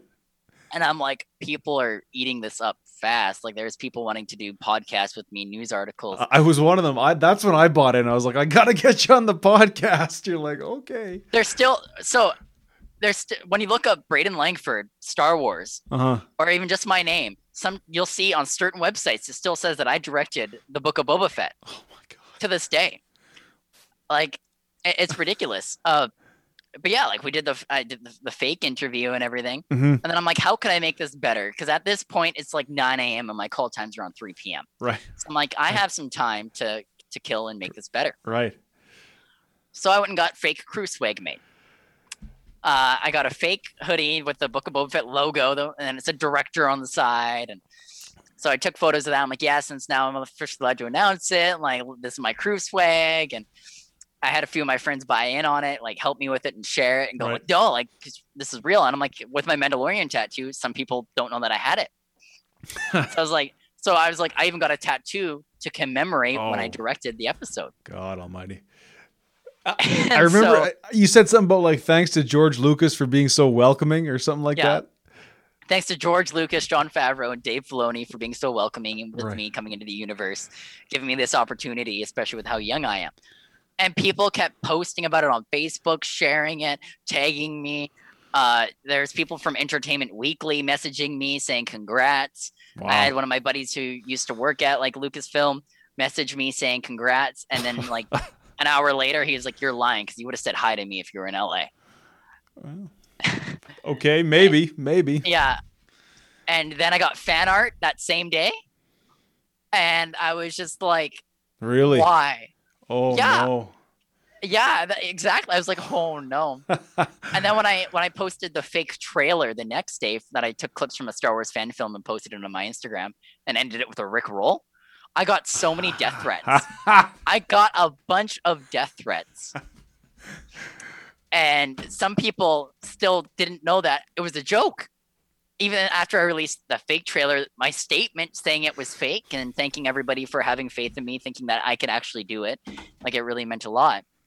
Like I was on set for Firefly Lane oh. on Netflix, and there's a few people going, "Didn't you direct Star Wars?" I'm like, "No." no. No. It was a joke. And my, my, my girlfriend, she told her dad. Oh no. Yeah. And her dad's like a Netflix producer. Oh right. Like he, he's he's a producer of Chicken Run too, And like so he so he so he was asking me like, oh, how was Star Wars and everything? I'm like, that was a joke. Oof. Did it, was a, did it go too it, far? I, I think it went a little too far, but the thing was, it's like I announced there was a joke and everything. Right. And like, I just made those few posts, but it was these like, like as bad as this sounds, and I love everybody for this because I feel so loved, but I also feel so bad about it. When people going, yeah, like this kid can do it, like he can do it, and like everyone just sharing and having all this love and support. I'm like, uh that's. I mean, you fooled me, but I was never like I was never like, well, he couldn't do that. I was like, well, he probably could do that. Yeah, I got I got a phone call from a, a good friend uh, here in Vancouver, who was just like, "Congratulations! I don't know how you did it, but wow!" And they're like, "If and even if this is the most elaborate April Fool's prank of all time, congrats!" Because wow. Well, yeah, I mean, like recutting that trailer, like when, when I saw that, I, it looked very. It was you nailed it, like because you had the host. I, I did not cut, sleep. You, right. yeah, like I did the cutaways and I showed right. like some footage from like the book, like from Mandalorian season two, and right, like even through the Lucasfilm logo. Like it was insane. Like when when my buddy from like who used to work for Lucasfilm messaged me about it, I was like, oh no, because Lucasfilm has my phone number. They, I, I had a I had a phone call with them one time because somebody was selling call sheets and props from episode eight oh, before really? it came out. Interesting. And so I kind of reported them just as an AD for myself. I'm like, because first of all, nobody likes their contact information being sold online and kind of leaked out. That's fair. That was like the biggest thing. I don't care about stolen props on set. Like I have lots of stolen props. I wouldn't say stolen. Okay. Some are given. You want like? Do you want to like- rephrase that? Like that chair right there is from the TV series Mech X4 on Disney. That was like one of the main characters' chairs. Yeah. What What is that back there? I, I didn't see it. I saw it when you stood up at the start of the episode. Oh, so so this is kind of it's like a mech chair. Right. There we go. I have like my production office set up over there. Nice. It's like a full blown like mech chair. It looks kind of fancy, but like when you take stuff off of it, like that's a uh oh this is so weird. Uh like that is a uh Roy's printer ink container. Oh, really? That's a sprinkler. Uh these are the uh dish soap, like our bathroom soap, like container things from the dollar store. Sure. And like there's bits of Lego on there and like a computer motherboard. Like, It's literally just slapped together. Looks pretty good. I mean, from here. Yeah, like I have so many props, it's kind of crazy. Like especially screen used ones. Like I have one from like I have some stuff from a TV show I worked on called You Me Her on HBO. Mm. I worked on it for two seasons. They put my like my name on posters and stuff like that, even though I was just a PA. And my name's at the end of the credits in every episode of season five. Nice. Nice. And I'm like, what? I'm like, I'm just a PA and you guys are giving me credit and in the end crawl? Like that's amazing. but doesn't everybody get in the end crawl? No. Really? I guess Really? P- PAs usually don't, huh? PAs usually don't. Like on Batwoman, for an example, they only would credit our first assistant director and second assistant director. I wouldn't get it. I wouldn't get Oh, credited. really? Our trailer through wouldn't get credited, and our, our trainee wouldn't get credited. Well, I mean, there's only so much room, right? But what's that about, though, really? Like, um, what do you mean? Like, why wouldn't they credit everybody who put hours into this project? I don't know. Like, I know it's up to the producer's just a discretion a lot of the time. Mhm. But for me, like, I like Batwoman was was a good. Uh, it was a mixed experience. I'd say it was good and bad. The Mm. reason why I'd say bad is just because like it, the hours were horrible. Oh, But like some of the memories I had on that show were were fantastic. And uh, when COVID hit and like we all lost our jobs just like that, right. uh, Berlanti literally sent us all an email through his attorney and told us, "Hey, I don't want you guys to worry. This is a weird time for all of us. If you need any money, let me know, and we'll we'll get you sorted out so you can cover the bills." Wow. Yeah, They didn't have to do that. no, no, he no, he didn't. And so I massive respect for him for him for that. Like it's just like going out of your way to offer like money to crew members who just lost their job due to a pandemic. That's that's huge. Is that show still going? Batwoman, yes, season three. Um, I actually, I, I'm not sure when this episode is airing, like of, of this podcast, but I worked on an episode that is airing next week called "A Lesson from Professor Pig." Nice. I was an I was an AD on that episode. This will probably come out sometime next week. Okay, well, check my- out Batwoman on on Wednesday. There you go. Shout Wednesday. out, shout, shout out to uh, my buddy uh, Camrus Johnson who plays Luke Fox. nice. Aw- awesome guy. Is there another story about Batwoman we should be talking about? Oh boy, uh, everyone's probably seen the news about Ruby Rose. About Ruby, good old Yeah. Ruby. Whatever Someday- you want to say about that. So I'm not sure how much I can say because I'm also under NDAs. sure. Uh, Keep it real. Keep it real. so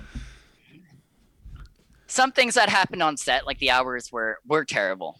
still are, but like our standard in Can- in Canada is 12 hour filming days. Mm-hmm. You know, 12 hours, and that's not including our pre calls. Like for me as an AD, I'd show up an hour and a half before and leave about an hour and a half afterwards. So I'm I'm usually doing 15 hours a day.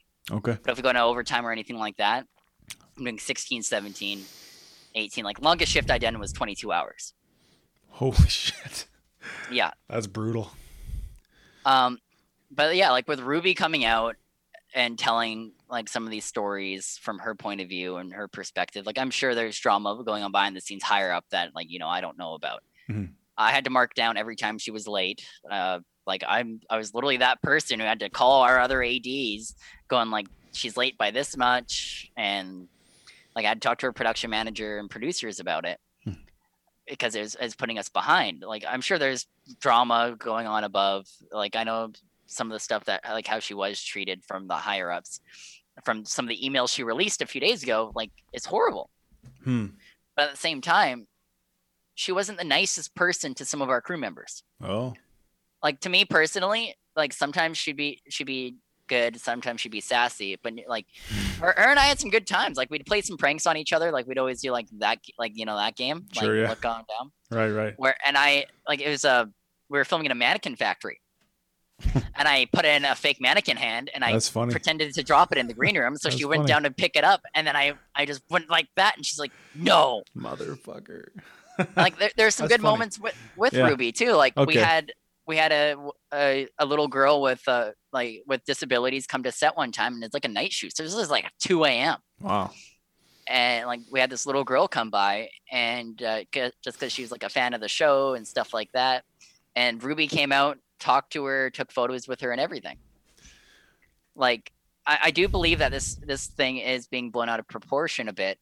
Uh, like I know Camrus is like he, he's a very nice guy. Same with same with Dougray, and Mhm. like some of the stuff that's coming out is ridiculous. Like my buddy Alex, uh, one of his articles that uh, like he was interviewed for went like all across everywhere, like Entertainment Weekly, the whole works. Mhm. Uh, his article, like they titled his article, like um, like his interviewed article or whatever it was, that uh, Ruby Rose is a dictator. and so Ruby, uh, like him and I were talking about it, because like yeah, sometimes she would say some pretty rude stuff. And like some people are like, oh, is it because you're Canadian? I'm like, no. it's- Sometimes it was genuinely like you're a douche. uh, but at the same time, like I, I can't imagine the stress that she was in in her position because I know she she does have some like health problems Hmm. that like the bat suit wouldn't be too comfortable and Right. like because she had surgery and a bunch of other stuff, right? So like, not not giving it as an excuse to treat crew members in certain ways, but um, but still like all that all that builds up. But like Alex, poor Alex, because I was I was talking to him about him like how are things going, any backlash yet? And like he's like no, not yet. And then we seen Ruby's Instagram, Right. and then I sent him the Lord of the Rings meme going, so it begins because she started tagging him in a bunch of stuff. And like she's like, you never PA'd on the show. I just went through all the call sheets and I don't see your name on it. See that that's weird. That's a weird thing to do, isn't it? Yeah, and like the thing is, I got in a huge argument with somebody about this because they're like, "Oh, well," they're like, "How do we know you worked on it?" And I'm like, "Look on IMDb. It doesn't matter." Because she also called them out saying, "You're not even credited on IMDb." It's like you. That's not how IMDb works. um, but like the thing is about it Eh. uh, for a PA, some days we have like 20 or 40 additional PAs for depending on the shoot. Oh wow. And so it'll have only our Directors Guild of Canada keys. So we have our three key PAs. hmm Those are usually, and then an additional PA. Those are the only ones who are listed on the call sheet usually. And then it says add an additional nine or 10 PAs. Okay. Well, yeah. So there you go, right there. Yeah. So it's like, okay. And like she was just like kind of, kind of being like a bit of a dick to him in the DMs and like calling him out on, on Instagram in Right. front of her 17 and a half million followers. And then I kind of stepped up a bit on Instagram as well and tagged her going, he was on set because him and I had some great conversations together and more. Right. And I'm like, okay. And then I'm just getting a bunch of views on my story, and I'm just like, oh, Uh-oh. oh man, oh man, oh no. This is the book of Boba Oh. Fett all over again. Yeah, pretty much. I'm like, okay. And then I started going through screen like the other screenshots she posted, and then she she starts naming Warren, the first AD I worked for, Eddie, the second AD I worked for, Nick, our other third AD, Elise, our trainee, and I'm like, okay. And I start going through. I'm like, there's nothing about me. Yet. But like the other ADs, like it was is like some like some of the stuff for like Elise and Nick and everything was positive. Oh, okay. So I was like, okay. And then not mentioning me, I was like, that means I didn't do anything bad. Uh, right. It seems but- like a lot of unnecessary drama, you know? yeah, there is. Like, I, I do hope that like we can get some better work hours because some days it, it sucks so bad. Like, I'd be getting off at like 8 or 9 a.m. on a Saturday and be going back to work at 6 a.m. on Monday. Jeez. and like just because they're Warner Brothers, they can pay for it, right? Like uh, on a on a Right. show like that, uh, like an AD, uh, like a third AD, I was making around like almost two grand a week. Nice. Like that, that that's some pretty good cash, but at the same time, I was like barely home, had no life, Right. You're killing yourself. just yeah, it, was- it it was it was like that was my that was my uh my life. Mhm. Yeah, I got to eat lunch in the Bat Cave. Like that was cool. That's cool and all, Right. right? There's pros when and I first- cons. when I when I first walked into the Bat Cave, I started crying. Well, I was like, "This is so beautiful."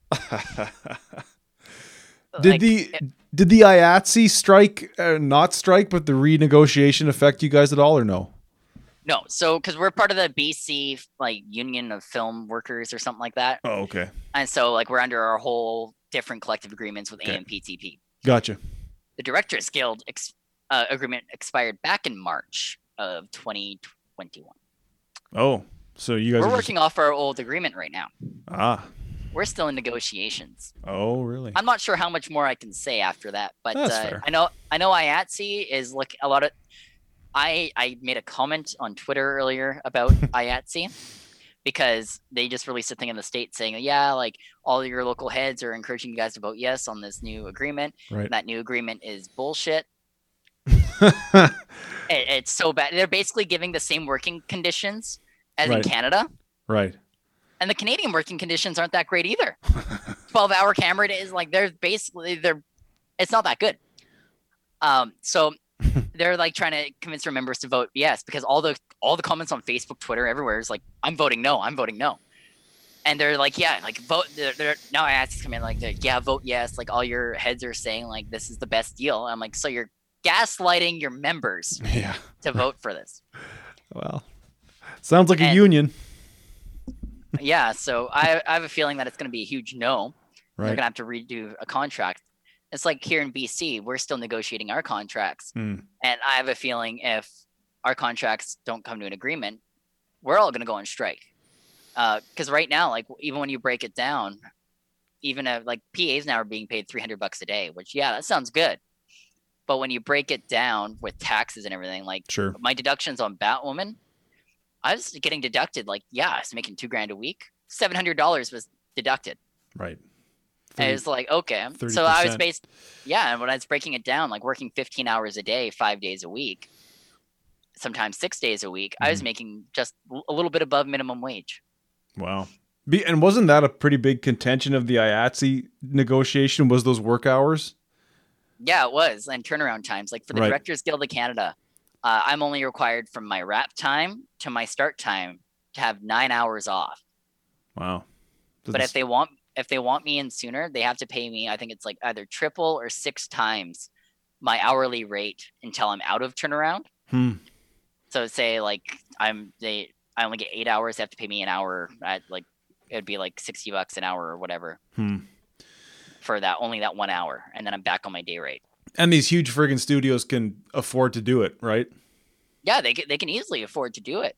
Uh, I've I've been on some shows where they're like, "Yep, see you in like five hours," and I'm like, Ugh.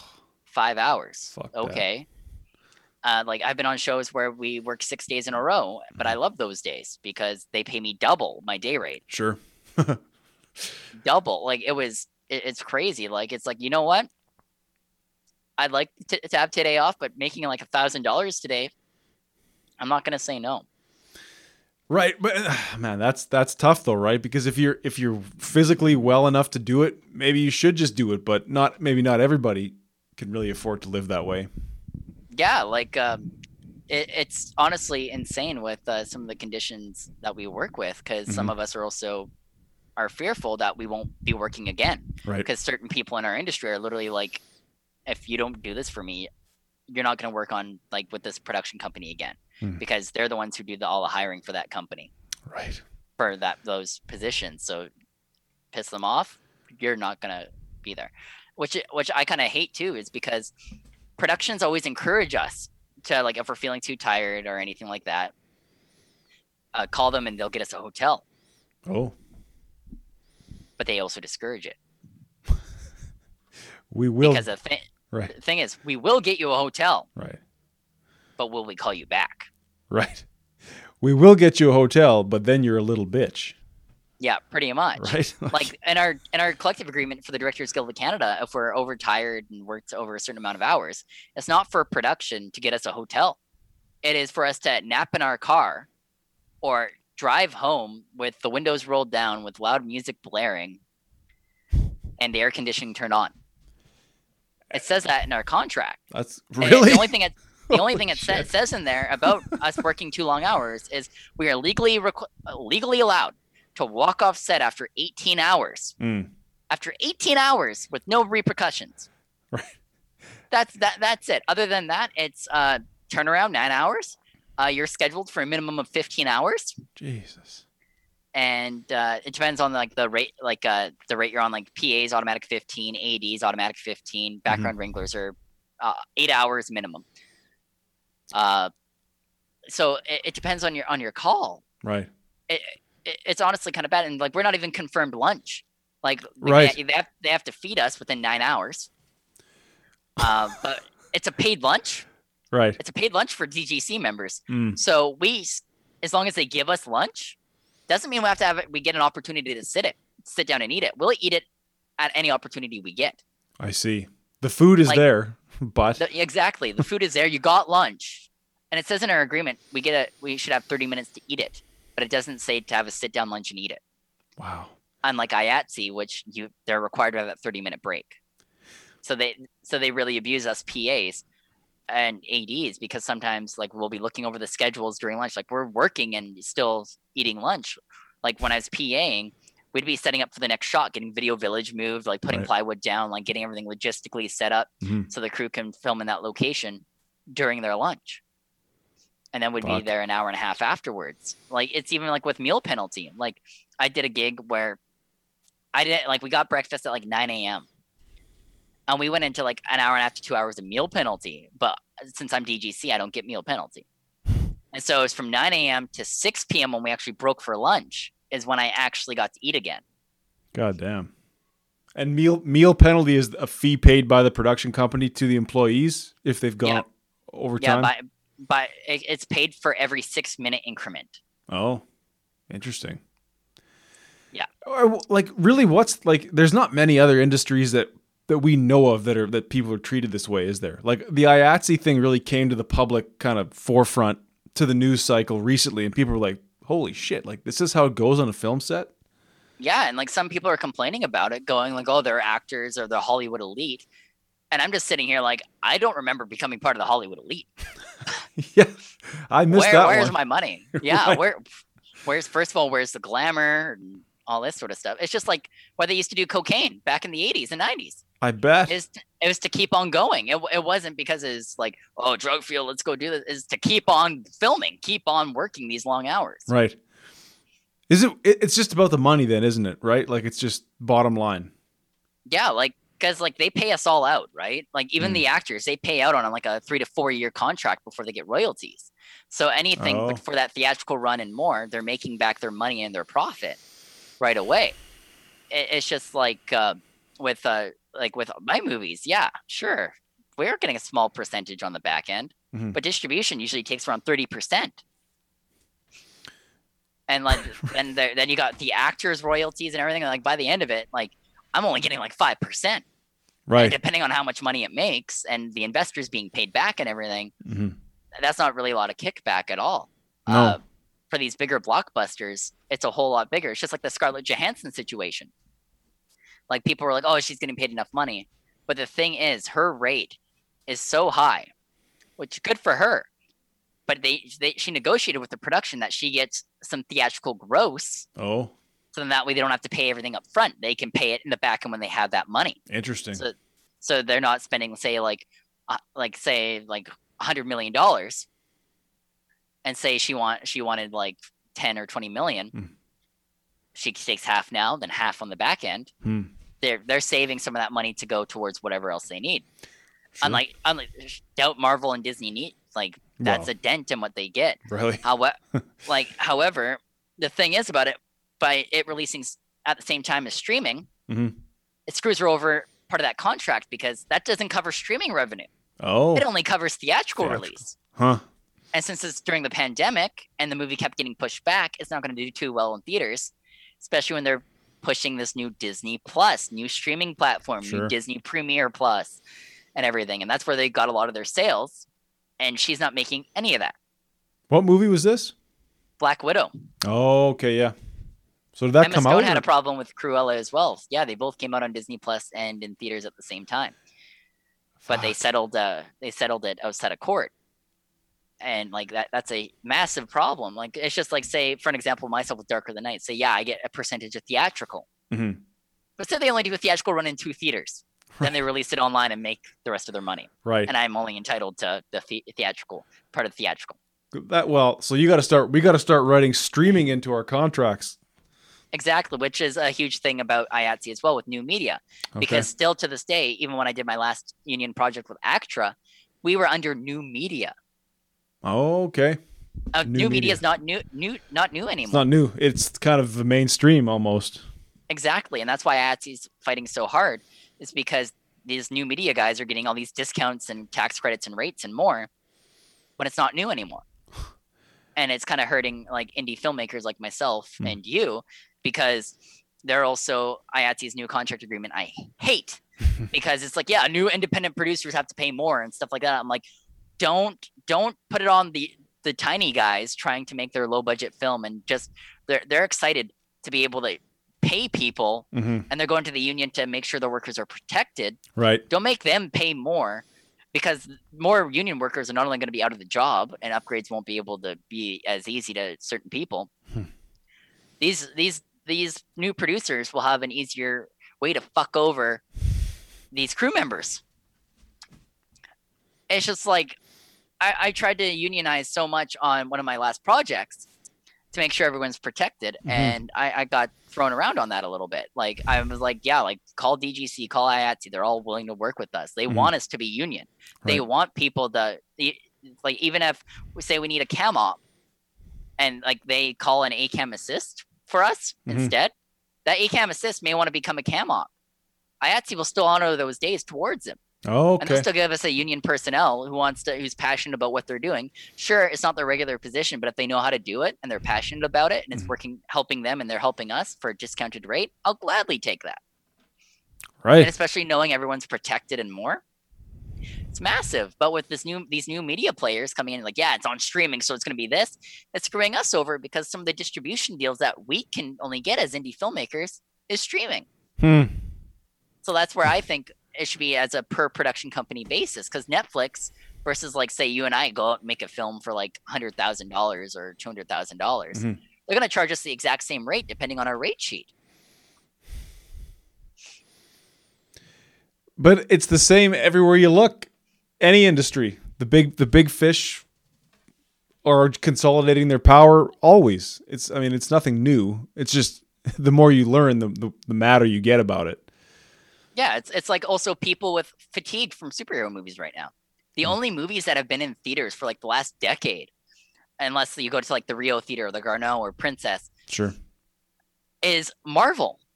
It's all Marvel. Three Marvel movies a year. They're constantly in a theatrical cycle back to back to back. Like as soon as one theatrical cycle ends, Mhm. boom, next Marvel movie or Disney movie. It's all the same companies just pumping out into the theaters. It's almost like the old studio system back in like Sure. ni- like 1920s with Paramount Theater and like like all those all those classic theaters. where you know they just hired their own actors, made their own movies, put them in their own theaters. and with streaming now, it's like yeah, we're broadcasting everywhere, Mhm. but they're screwing people over dramatically, and just because they can. Just because they can. It's just like, yeah, it's like, yeah, I have to be back out of work in five hours.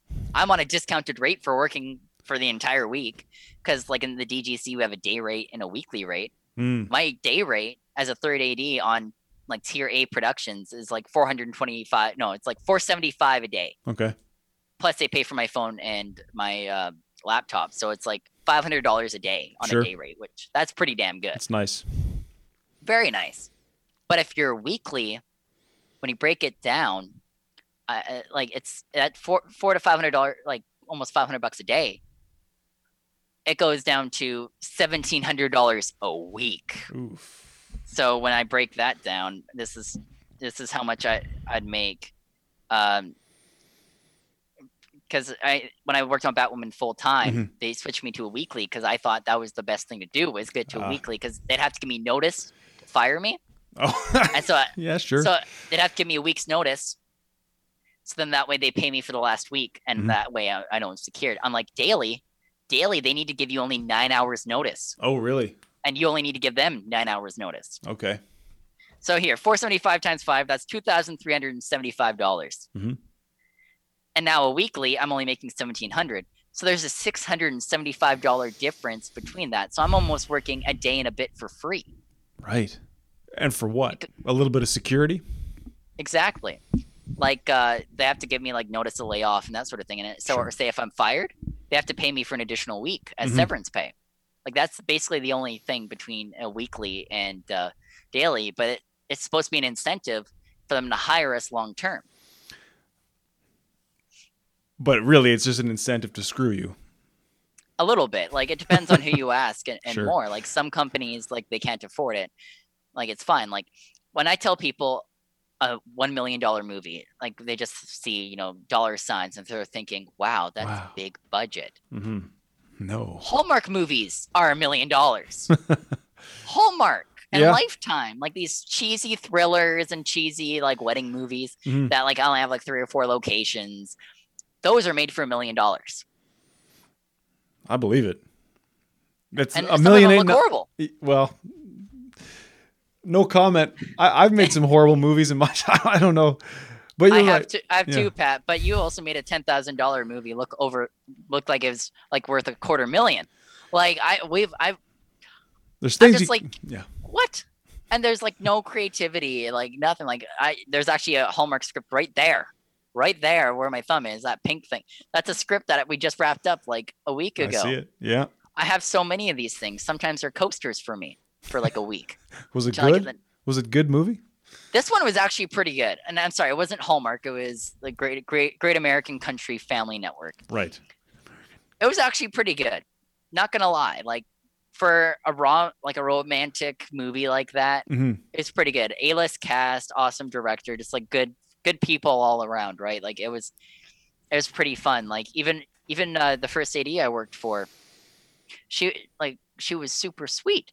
Mhm. And she came in partway through the show and like like sometimes ADs don't get along when there's a new AD, right? It's like because sometimes if there's a new first and when another first AD leaves, they will see how the crew like their first AD like their team is, and then they'll clean house Oh, and have a new crew the next week, right. like a new like AD team. Okay. And so part of me was like terrified, going, "Oh, oh, Right. am I gonna get am I I'm gonna get here. fired?" Yeah. Like I'm terrified. But no, super sweet and everything, and I'm like, okay. And she started talking to me about like our mutual friends and stuff like that, and she talked about her regular second AD. And I'm like, I know that name. Right. I'm like, you know him? And she's like, yeah, I know him. Because he was the guy who hired me on Batwoman. Oh shit. and so yeah like i might be working with them again later uh, in november on another hallmark movie because they just called me the other day about it and i was like maybe i'll have to see like i told them yes because i do want to work on it i say maybe we'll have to see now just because certain things uh, might be going on Mhm. but i'm probably going to work on that movie as one of my last projects here in canada and the reason i say that is because I got the feature in Scotland hmm and I'm applying to the American Film Institute for their director conservatory. Nice, man. And so that's why I also said I'm biting my own words with film school Right. Because because I do I do believe that AFI can teach me some things. And a lot of things like it's the top film school in the world. you're applying or you got accepted. I'm applying. Okay. I'm applying. I went to a, a few interviews a- about it. I have some letter references. They gave me the topic of the short film I have to make since we have to make a short film to Oh wow. like fully apply and more. Uh, but yeah, I'm I'm going for a tour of the school in November. I'm very excited, and uh, that it's like a five percent chance acceptance rate. Oof. But a lot of these people are submitting with short films and such, hmm and then I'm I'm kind of submitting two features, a True. music video, True. uh, a commercial, stuff like that. But at the same time, I'm going to learn hmm because I do believe that I I can learn and master my like not master but like hone in my craft of Sure. directing hmm hmm because a lot of it too is about reacting and life experience because as a as, as a 22 year old I'm still pretty early on in my life yes, sir. so like when I'm reading some of these short film scripts that my friends send me, like, yeah, we need to do it like this and do this. I'm just trying to pull from my real life experiences, going, I haven't gone through that. I haven't gone through that. Hmm. Then I have to put myself in into like these people's shoes, going like, how is it having your house burned down and being left alone and like all this sort of stuff, or like just like like how is it losing your first child and like they Oh, died boy. shortly after childbirth? I'm like, okay, I got some learning to do. yeah, it's like I can't ex- experience that. Right. Like I, I, I hope I don't experience it. Like, but I haven't, I haven't yet. So I have to do all this research about what mourning parents would be like, or that sort of thing. Wow. It's just like for Darker Than Night, I did so much research about uh, certain spells and more, like uh, the engravings on blades. Right. It's actually called Egla. Hmm. And I was doing like research on demonology and more. And it's just like, okay, I got all this information. How can I show it in the movie? And kind of bring our world together because obviously we're making like a religious movie that's not religious. Right. Like we don't even mention the Big J guy. Big J. Big J, and we don't we don't talk about him at all because that'd be very controversial. Right. it's like as soon as we step into that world, it's controversial. That's like I was even Yeah. I was even playing around with an idea of I'm like, so Nathan the Reaper, what if he he chose that as his like new age name? Mm-hmm. But for a bit more backstory, the reason why he's the first Reaper is because he's one of the first betrayers of Jesus. Therefore, he is Judas. That'd be that'd be pretty cool. Yeah, right. And Then you can set up a cool redemption arc and Yeah, stuff yeah, like that. But then it's like then we're touching the Jesus lore, and that's dangerous. Right. People will come after you. yeah, people will come after you, send you death threats, and not fun. From my experience from death threats, they Right. are not fun. Right. Some people I laugh at, and I'm like, yeah, sure, you're gonna kill me. But then some people I'm like, you're gonna kill me. Right. You're gonna kill me. I I can't let you go, and I, I get. I don't know how much you can say, but what can you say about Darker Than Night Two and the difficulties that that kind of Okay, so, occurred on that one? I don't know how much I can say.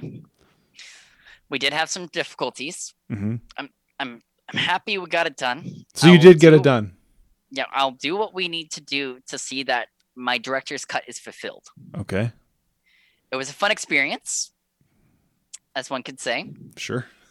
um, and uh, definitely learned a lot. hmm And uh, yeah, we had some good days. We had some bad days. Sure. Uh, I remember I was so stressed out one day that uh, I uh, collapsed and had to go to the hospital. I had a stress-induced seizure, Oh wow. and I remember Jesus, waking up in the hospital, looking over at my buddy Sam, and I'm like, "Did the call sheet go out?" And he's like, and he's like, dude, it's like, dude, it's 4 a.m. and you're in the hospital. Everyone knows what's going on. You're you're not we're, we're not filming tomorrow. That's fucked up. We're not filming tomorrow. I didn't get discharged till like 8 or 9 a.m. Right. And they're like, if you feel like this again, come back immediately. And they're like, watch your levels, be relaxed, because any moment you can go right back into it. And I'm like, Oh. A stress-induced seizure. Yeah. And the stress came from the fact that you just like again, I know I know we can't say a bunch of shit about this, but the difficulties that you had to put up with and the sort of restructuring of the production. Yeah, like um we went through so much on that. And like yeah, we got the movie. We got the movie done. Uh I will say it's not the movie I wanted wanted to be made. Okay. And um I was pretty upset about it to be honest with you. Like at the end I kind of like I did feel like I partially failed some people and more. Hmm. And it just uh it just kind of hurt, but I also couldn't leave due to certain situations. And I'm just kind of sitting there like this is not the movie I wanted to make to get made. Mm-hmm. This is not the movie I wanted to make. Um, but we got it done, we got it in the can. I'm just gonna make sure it's the best as it is. Mm-hmm. Live and learn, and just kind of make it the best that I can with what I'm given. Um, and hopefully, some people understand that. And if not, you know what? I hope I can rebuild some of that trust and more later on. It's well said, man. When can we look forward to seeing Darker Than Night 1? Me too. Darker Than Night 1 is going to be awesome. Darker Than Night 2, it does look pretty cool from what, what I have seen so far. Uh, but like I said, like some of it, it's not what I wanted, but we we, we got it. Like it's in, Mhm. it's in the can. Uh, it was cool working with some like bigger union actors though. That was crazy. Right. Like uh, Jeff Evans Todd from uh, Disney's Turner and Hooch, Bates Motel. Nice. Uh, that that was really cool because he's also my acting instructor. So did, did he do it for you or how did he come onto the project? Uh, yeah, he did it. He did it for me. Um, because like him and I like produced a short film together, and like he was a boom operator on a, a movie I co-produced called Time Helmet, Oh, okay. and he's like, yeah, like I talked to him about it. He immediately came on, and yeah, it was it was just like that. And we got um, uh, Matt James Dowden from um, Death Note and a few other things. We got um, we got Jesse Lipscomb. Oh, yeah. Edmonton legend. Edmonton legend uh, from you know Black Summer and Hmm. and now he's out here in Vancouver, which is Oh, is awesome. Yeah, yeah. He he moved to Vancouver like the day after he wrapped on Darker Than Night two. Right. He's like, well, that's enough of this shit. and uh, then we also we also had Paula Burrows, the lead actress, well, like one of the leads, like literally like I think she's like number two or number three Wow. on the Dragon Prince on Netflix, So, which just got renewed for another season. damn. Paula Barros? Yeah, Burrows, B U R R O W S. I think so. Sorry, Paula. Just for my own reference, looking her up. Oh, yeah. Yeah, like Yeah, so uh, it's never she's like a main character. Right. No, it's never perfect. Yet we we uh we got it done, and uh, I'm excited to see what it looks like because it's, it's definitely a step up. Cool. Uh, which is honestly all I can ask for. Like, we found a place that looks like Israel in Edmonton. Where? Uh, it, it was um, I think it's MacTaggart Sanctuary. Okay. When you hike in a bit more, uh, Matt actually helped us find it. It was like a 10 to 15 minute walk in, and like it sucked. We were literally like just walking in. Oh, I think I know where this was. We shot Yeah, something else there in the summer.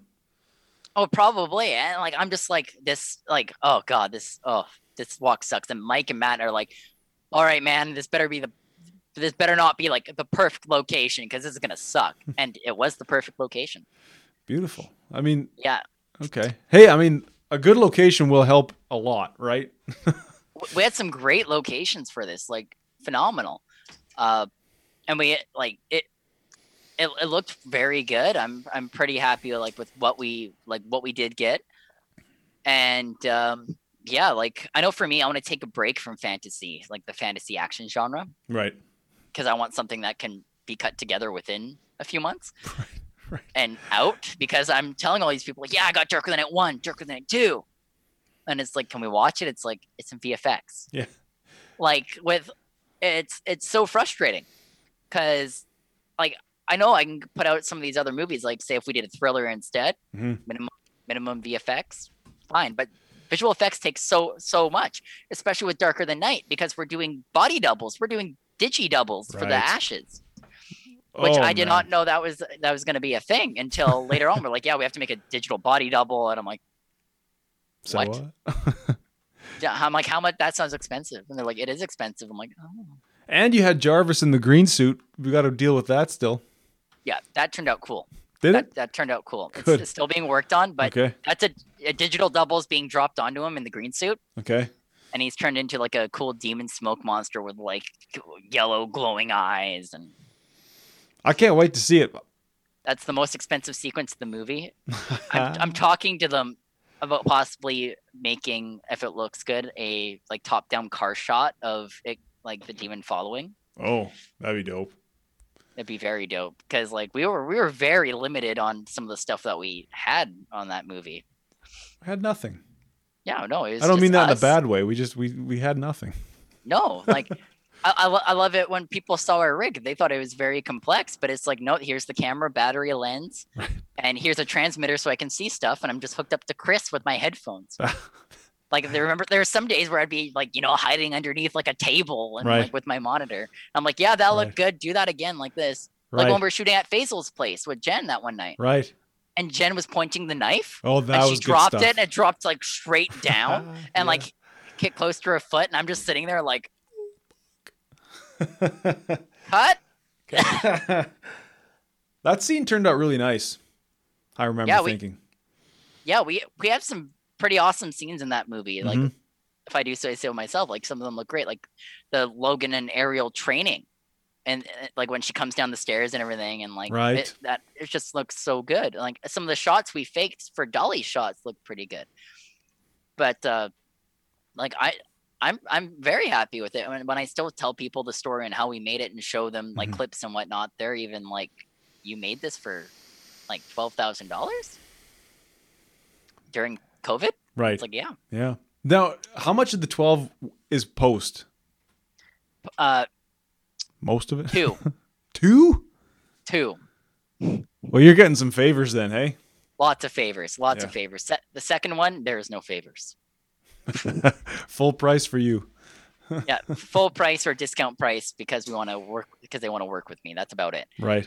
Like, uh, we just got a post production quote, but since I'm not a producer, I don't really care. I just kind of gave them the post company that I like working with, which is Motion Beach Sound. Okay. uh, they're like they gave me the the estimate gave it to the producers i'm like this is the estimate for this because you need foley if you want it mixed in dolby atmos Yeah. um we're, we're doing with darker the night uh darker the night one which you want to carry on with number 2 Mhm. is we're doing ambisonic sound Oh, wow. so when you're watching with headphones you can actually hear and feel lucifer's essence like in the headphones and whatnot right now with like this like yeah I, I'm- I'm. Ambisonic. Ambisonic. So like it it Yeah. moves. So it's like surround in your headphones. exactly That's cool. it's like 5D sound. Like it, it's gonna be mind-boggling. I'm I'm very excited. Uh, like I know we're for somebody on our post sound team. I'm not sure if he's still involved, but last time I checked, he was. So I'm not. Don't quote me on on this Sure. too much because like I'm not too involved in the post process. It's like literally only director's cut and like these are the people I like working with. uh, like I know at one point Adam Kasper was attached to it Hmm. for doing some audio stuff. He Okay. was a uh, he's a Grammy award winning producer, uh, known for the Foo Fighters and like Nirvana and stuff like that. Nice. And um, yeah, like we had, we had some pretty cool people on post. Like I'm excited to see like what what comes of it afterwards. But like the visual effects and stuff like that, it's gonna take a while. Because we Mhm. had we had some huge elaborate fight sequences on Darker the Night too. Like we had one fight sequence where we had uh, two hero actors and eight stunt stunt guys in a one take 300 style fight scene. That they literally we had rehearsal days for our stunt guys and Right. come, like you know how big that is for for my stuff, right? Pat, like we had like rehearsal days. Yeah. They had full blown like eight hour rehearsal days that we paid them for and everything to do this fight scene, and Right. we like it, it was it was nuts. We even had we even had prop replicas of the swords that we purchased, like molded and cast out, out of like foam and everything for stunt Oh, double, right, like for stunt now. swords and and more. Like it was crazy because I'm like I'm just like, hey, well we're uh, I'm like, well each time I talked to a stunt coordinator Scott Pocha about it. it was and or like George or Mike or like any of them. They're like, so how do you envision this fight scene? I'm like, okay, so you know, 300, the Battle of Thermopylae, with So, zooming yeah. in and out, and they're like, yeah. I'm like, don't worry, we're doing it a better way. I'm like, we're only distributing this in 4K. Right. Right. Didn't they have And the- multiple cameras on the same rig to do that shit? They did with different lens sizes, and they stitched it all together. But since we're shooting in uh, we're shooting in 6K, Mm-hmm. and we're only distributing in 4K, but the fight sequence is going to be more. It's going to be better in the HD cut Okay. Because I want to make it better in the HD cut since it's only full HD. We have so much to play with, so we can get better, like a better fight sequence, Right. zooming in and out. Mm-hmm. So we're zooming in and out from 6K to 4K and not losing any resolution. Yeah. So that's how we we pulled it off. Ah, I we like it. did it in like a slight slow motion with motion blur, and it looks fantastic. Especially with demons like flipping over, and we did it like on the side of like a pond and everything, so they're like rolling down into the water. and Well, you're going to be the first guy to, to release a movie and that movie's sequel at the same time. Pretty much, it depends on the distribution company. Do you have a rough idea of when we might see DTN 1 out or 2? I have no idea because Okay. I'm, I'm, I'm hoping it's before the new year. Okay. Like, I'm because I want to try to streamline this to get DTN one done fast. Like, I know there's a few VFX stuff that we're waiting on, like getting certain title names. Uh, Okay. for the uh, clips, like the exact clip names, because uh, parts of it were edited in multicam. So when I look up the metadata, it just says multicam Hmm. and not the exact clips. So I'm just sitting there going, uh, yeah, it's like I don't know what clips to give to the editor because I'm not going to give the editor like eight terabytes worth of footage. Well, not the editor, but the visual effects artist, Right. like eight terabytes and have fun with it. No, No. You want to give them a sequence to work with, right? Yeah, it's just the exact ones they they, they do because then we'd have to pay for a recut. Hmm. So like once all that's done, it's gonna take it's gonna be easy. Like once I'm done with the intro here, it's only gonna take about 15 days of sound, three weeks of three weeks of visual effects, and a Mhm. week of week of color, and then it's done. Like, People- then it. Yeah. Hy- hypothetically, I wish you the best of luck. You know, people think making movies is fun. Editing movies is fun, man. Offline, color, sound, online. Fuck. That is nightmare city. I hate it so much. this thing saved my life. Yeah. I- I was I was editing uh, a thing for Vancouver Pride, like a live stream multicam oh. a, a multicam live stream where we had three cameras running. This speed editor saved my life. You were you were switching cameras live? So I recorded it previously with Gotcha. one of my with my friend Jade from Fallen Stars, and we're just like, okay. She handed me all the like all the footage because she could only edit a few bands because she was getting like really busy with other gigs. I'm like, hey, like just throw me like a hundred bucks or whatever, and I'll get it done. And I'm like, all right, I know how to use Resolve and everything. And the speed panel just came out. Ah. And I'm like, you know what? I'll buy one because I'm sure it'll come in handy. And I I never looked back. But so I was like live switching in the edit between this, Yes. and it's basically just going back and like tweaking a few things. Yeah. But it, it, it was like okay, so something that would have taken Jade like say a day or two to edit took me literally 40 to 50 minutes because of it. Because you could just blast through. Take one, take two, take one, take two, take exactly. three. Or like when I synced it all together and I had the master for sound, I was like, all right, this is feeling like a drum moment. Camera three, drums. All right, I'm done with the drums. Back to the wide. Right, I'm you're like- clicking them. You're I'm literally live it. editing. Yeah. Just feeling it, you know? That's fun. But edit editing kind of really sucks. It's like it's it's where the it's, it's it's where the it's it's It where the movie is made. it is. But it's like it's like what Alfred Hitchcock says though as well is he hates the term cutting Hmm. because you're assembling something. Yeah. You're literally Sure. it's assembly like a mosaic. You're making a piece of art. Cutting it's is the wrong right. Cut is the wrong. I mean, it's not the wrong word really, but Yeah. it kind of is. Was it Hitchcock? No, maybe it was Renoir who also said you you make the movie three times. You write it, you shoot it, and then you and then you assemble it. Eh, What you what you come out with is often quite different. Exactly. It's like how Star Wars was saved in the cut Is that true? by George Lucas's wife and uh, the editing assistant. Really? yeah, it was, it was huge. They have a book about it and everything. Like uh, the, the cut they originally handed into Fox was horrible. Oh, really? I had no Yeah. idea. And then they let them continue shooting a few things, and they made a whole brand new story, and hmm. uh, now it is what we know and love today. Like lots of movies are saved and killed in the cut, unfortunately. Definitely. Like I know so many films, especially some of my shorts, which, which like they're done. They just need like post sound and color, but that's where they stopped. Right. And like this is where I'm at with like Darker Than Night one, where it's just these few little things holding it up, and I'm like, I just need to know a few bits of information to get it going. It's like Darker Than Night two. I'm glad I'm not the post production supervisor. so. I am quite often glad that I'm not the post supervisor as well, because you just like, yeah. holy fuck. Yeah, it's like there's so much you need to do. There's so much, eh, and, and yeah, and clearances, like the, the whole works. Oh. It's just like for me, it's like give me the movie, cool. That's what I like here. There, there's my version. Have a good day. Right, right. Get me out of here. Get me, get me out of here. All right. So they then when they send me the producer's cut, I'm like, no, this is what I want. Then I make changes to that until I'm happy. Right. Then you know we have to come to a happy medium on. All right, we're both happy. Let's move on and release it. Because it's all about compromises. It well, it is. That's like the biggest thing in our industry is like how many times is it literally just a compromise? Like literally everything it's a crazy it's a crazy business and a crazy art form because so many hands and minds go into it right? From the beginning to the, i mean it may be written by a few people but production is hundreds of people. Yeah and like even for me as a director because i'm I'm like a lot of people think the director is like the top dog but mm. it's the producers. Sure. The director is there for to direct the project in line to make sure it's under one creative umbrella. Sure and just you know spearhead the operation and uh, have fun telling that story. Right. Because the producers are the ones who get the profit in the back end and all that sort of stuff. Mm-hmm. Even in my director, like in my director's contract, I didn't negotiate back end pay.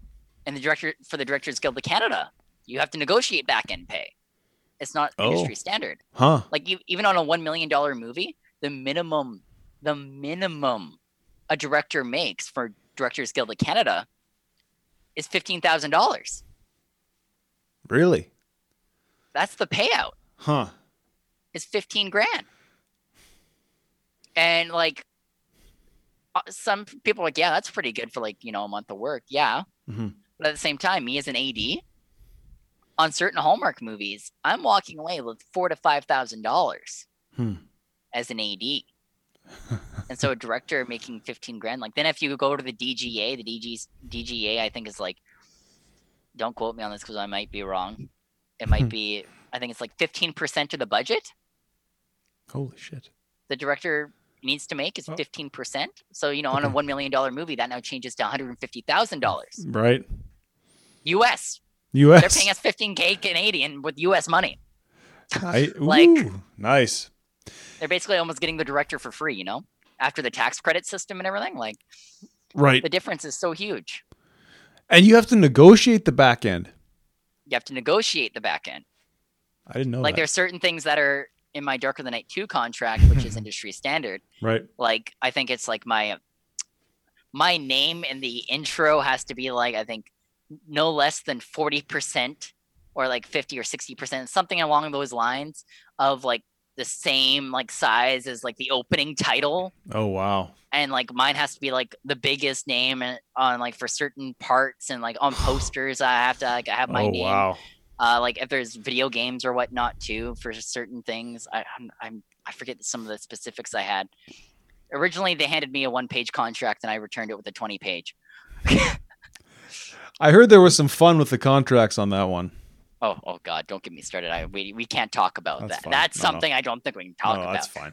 I, I don't know any specifics. I just heard it was. Oh boy! You know what? There's a million fucking things to do to make a movie. You know. Mm-hmm. Good luck getting happy, them, getting them all happy, right. Happy crew is the biggest thing for me. Mm-hmm. Is because if the crew is happy and all of us are having fun and passionate filmmakers together, it will show in the product. Mm-hmm. Yes. Absolutely. Like it's still still feels weird to me to say that I'm a director. And like when people talk to me, they're like, "Yeah, you're a director," and I'm like, "Oh, I guess I, am like I got two features and like all this other stuff." Accept I, it. I, you're a director. Yeah, I'm like, I'm like, okay, I I'm a director. It's like when I'm hanging out with some of my friends who act on Riverdale, like before the pandemic. Even though I was doing like I did a commercial and like a short before the pandemic. Mm-hmm. That like would be at the bar and they're like, "Oh my god, you're that person from Riverdale," and they're like, "Oh, meet my Bra- my buddy Braydon, he's a director," and then they'd run off, and I'm like, I've done nothing that they've seen, or they'd be like, "Yeah, he was in Heartland," and I'm like, I was an extra six years ago. Yeah, like, yeah. Glad that wasn't my peak. No, I don't think you've reached your peak, my man. Thanks, man. Like honestly, we have some some great stuff coming up. Like this, uh, like this movie in Scotland that I'm getting ready to do. Mm. I have such a good feeling about it. Like it is, like I was in a business meeting about it earlier today. Literally, we we met at two thirty. We had to cut it off at six p.m. Holy. And like we kept we kept going on about it, just like boom, boom. Like it was just so it's it's just so good. Like it's basically like a love letter to artists trying to strive to follow their dreams no matter where they're at because like you know lots of people will lose their creative drive hmm. and their drive to create like especially like say myself. Mm-hmm. what if i moved back to drayton valley after my schooling? That would have changed things entirely. Like i i probably would have been working the oil field. I wouldn't be where i am today. Uh no like, joy. no no yeah, joy. Exactly. And so we're we're kind of showing in, in the movie what happens when that somebody's put in that situation but they keep striving for their goals hmm. you will find the opportunities they don't find you you find them and you create your own for the love of art for the, for the art and eventually instead of going like i need to make a the top like everybody who who wants to be a director is like yeah i want it, my movie to be a blockbuster it's always a blockbuster like you know mm-hmm. kubrick did it spielberg did it and everything mm-hmm. like for for me it's not even about that. It's about doing what I love with people who I love and having fun doing it. I don't care about the money. And like that's kind of what we're also showing in this movie is no matter like we're trying to show people and hopefully inspire them to make mm-hmm. art wherever they are, no matter no matter the place they are in life is finding the joy where you are and ha- have fun with your community and just build to become better people. That's beautiful, man. I've and I think a lot of people need to need, could use that inspiration to to remember that we're all artists. You know, you might not be a paid professional artist, but to be a human is to be an artist. So, if this movie could bring that to people, you'll be on your way.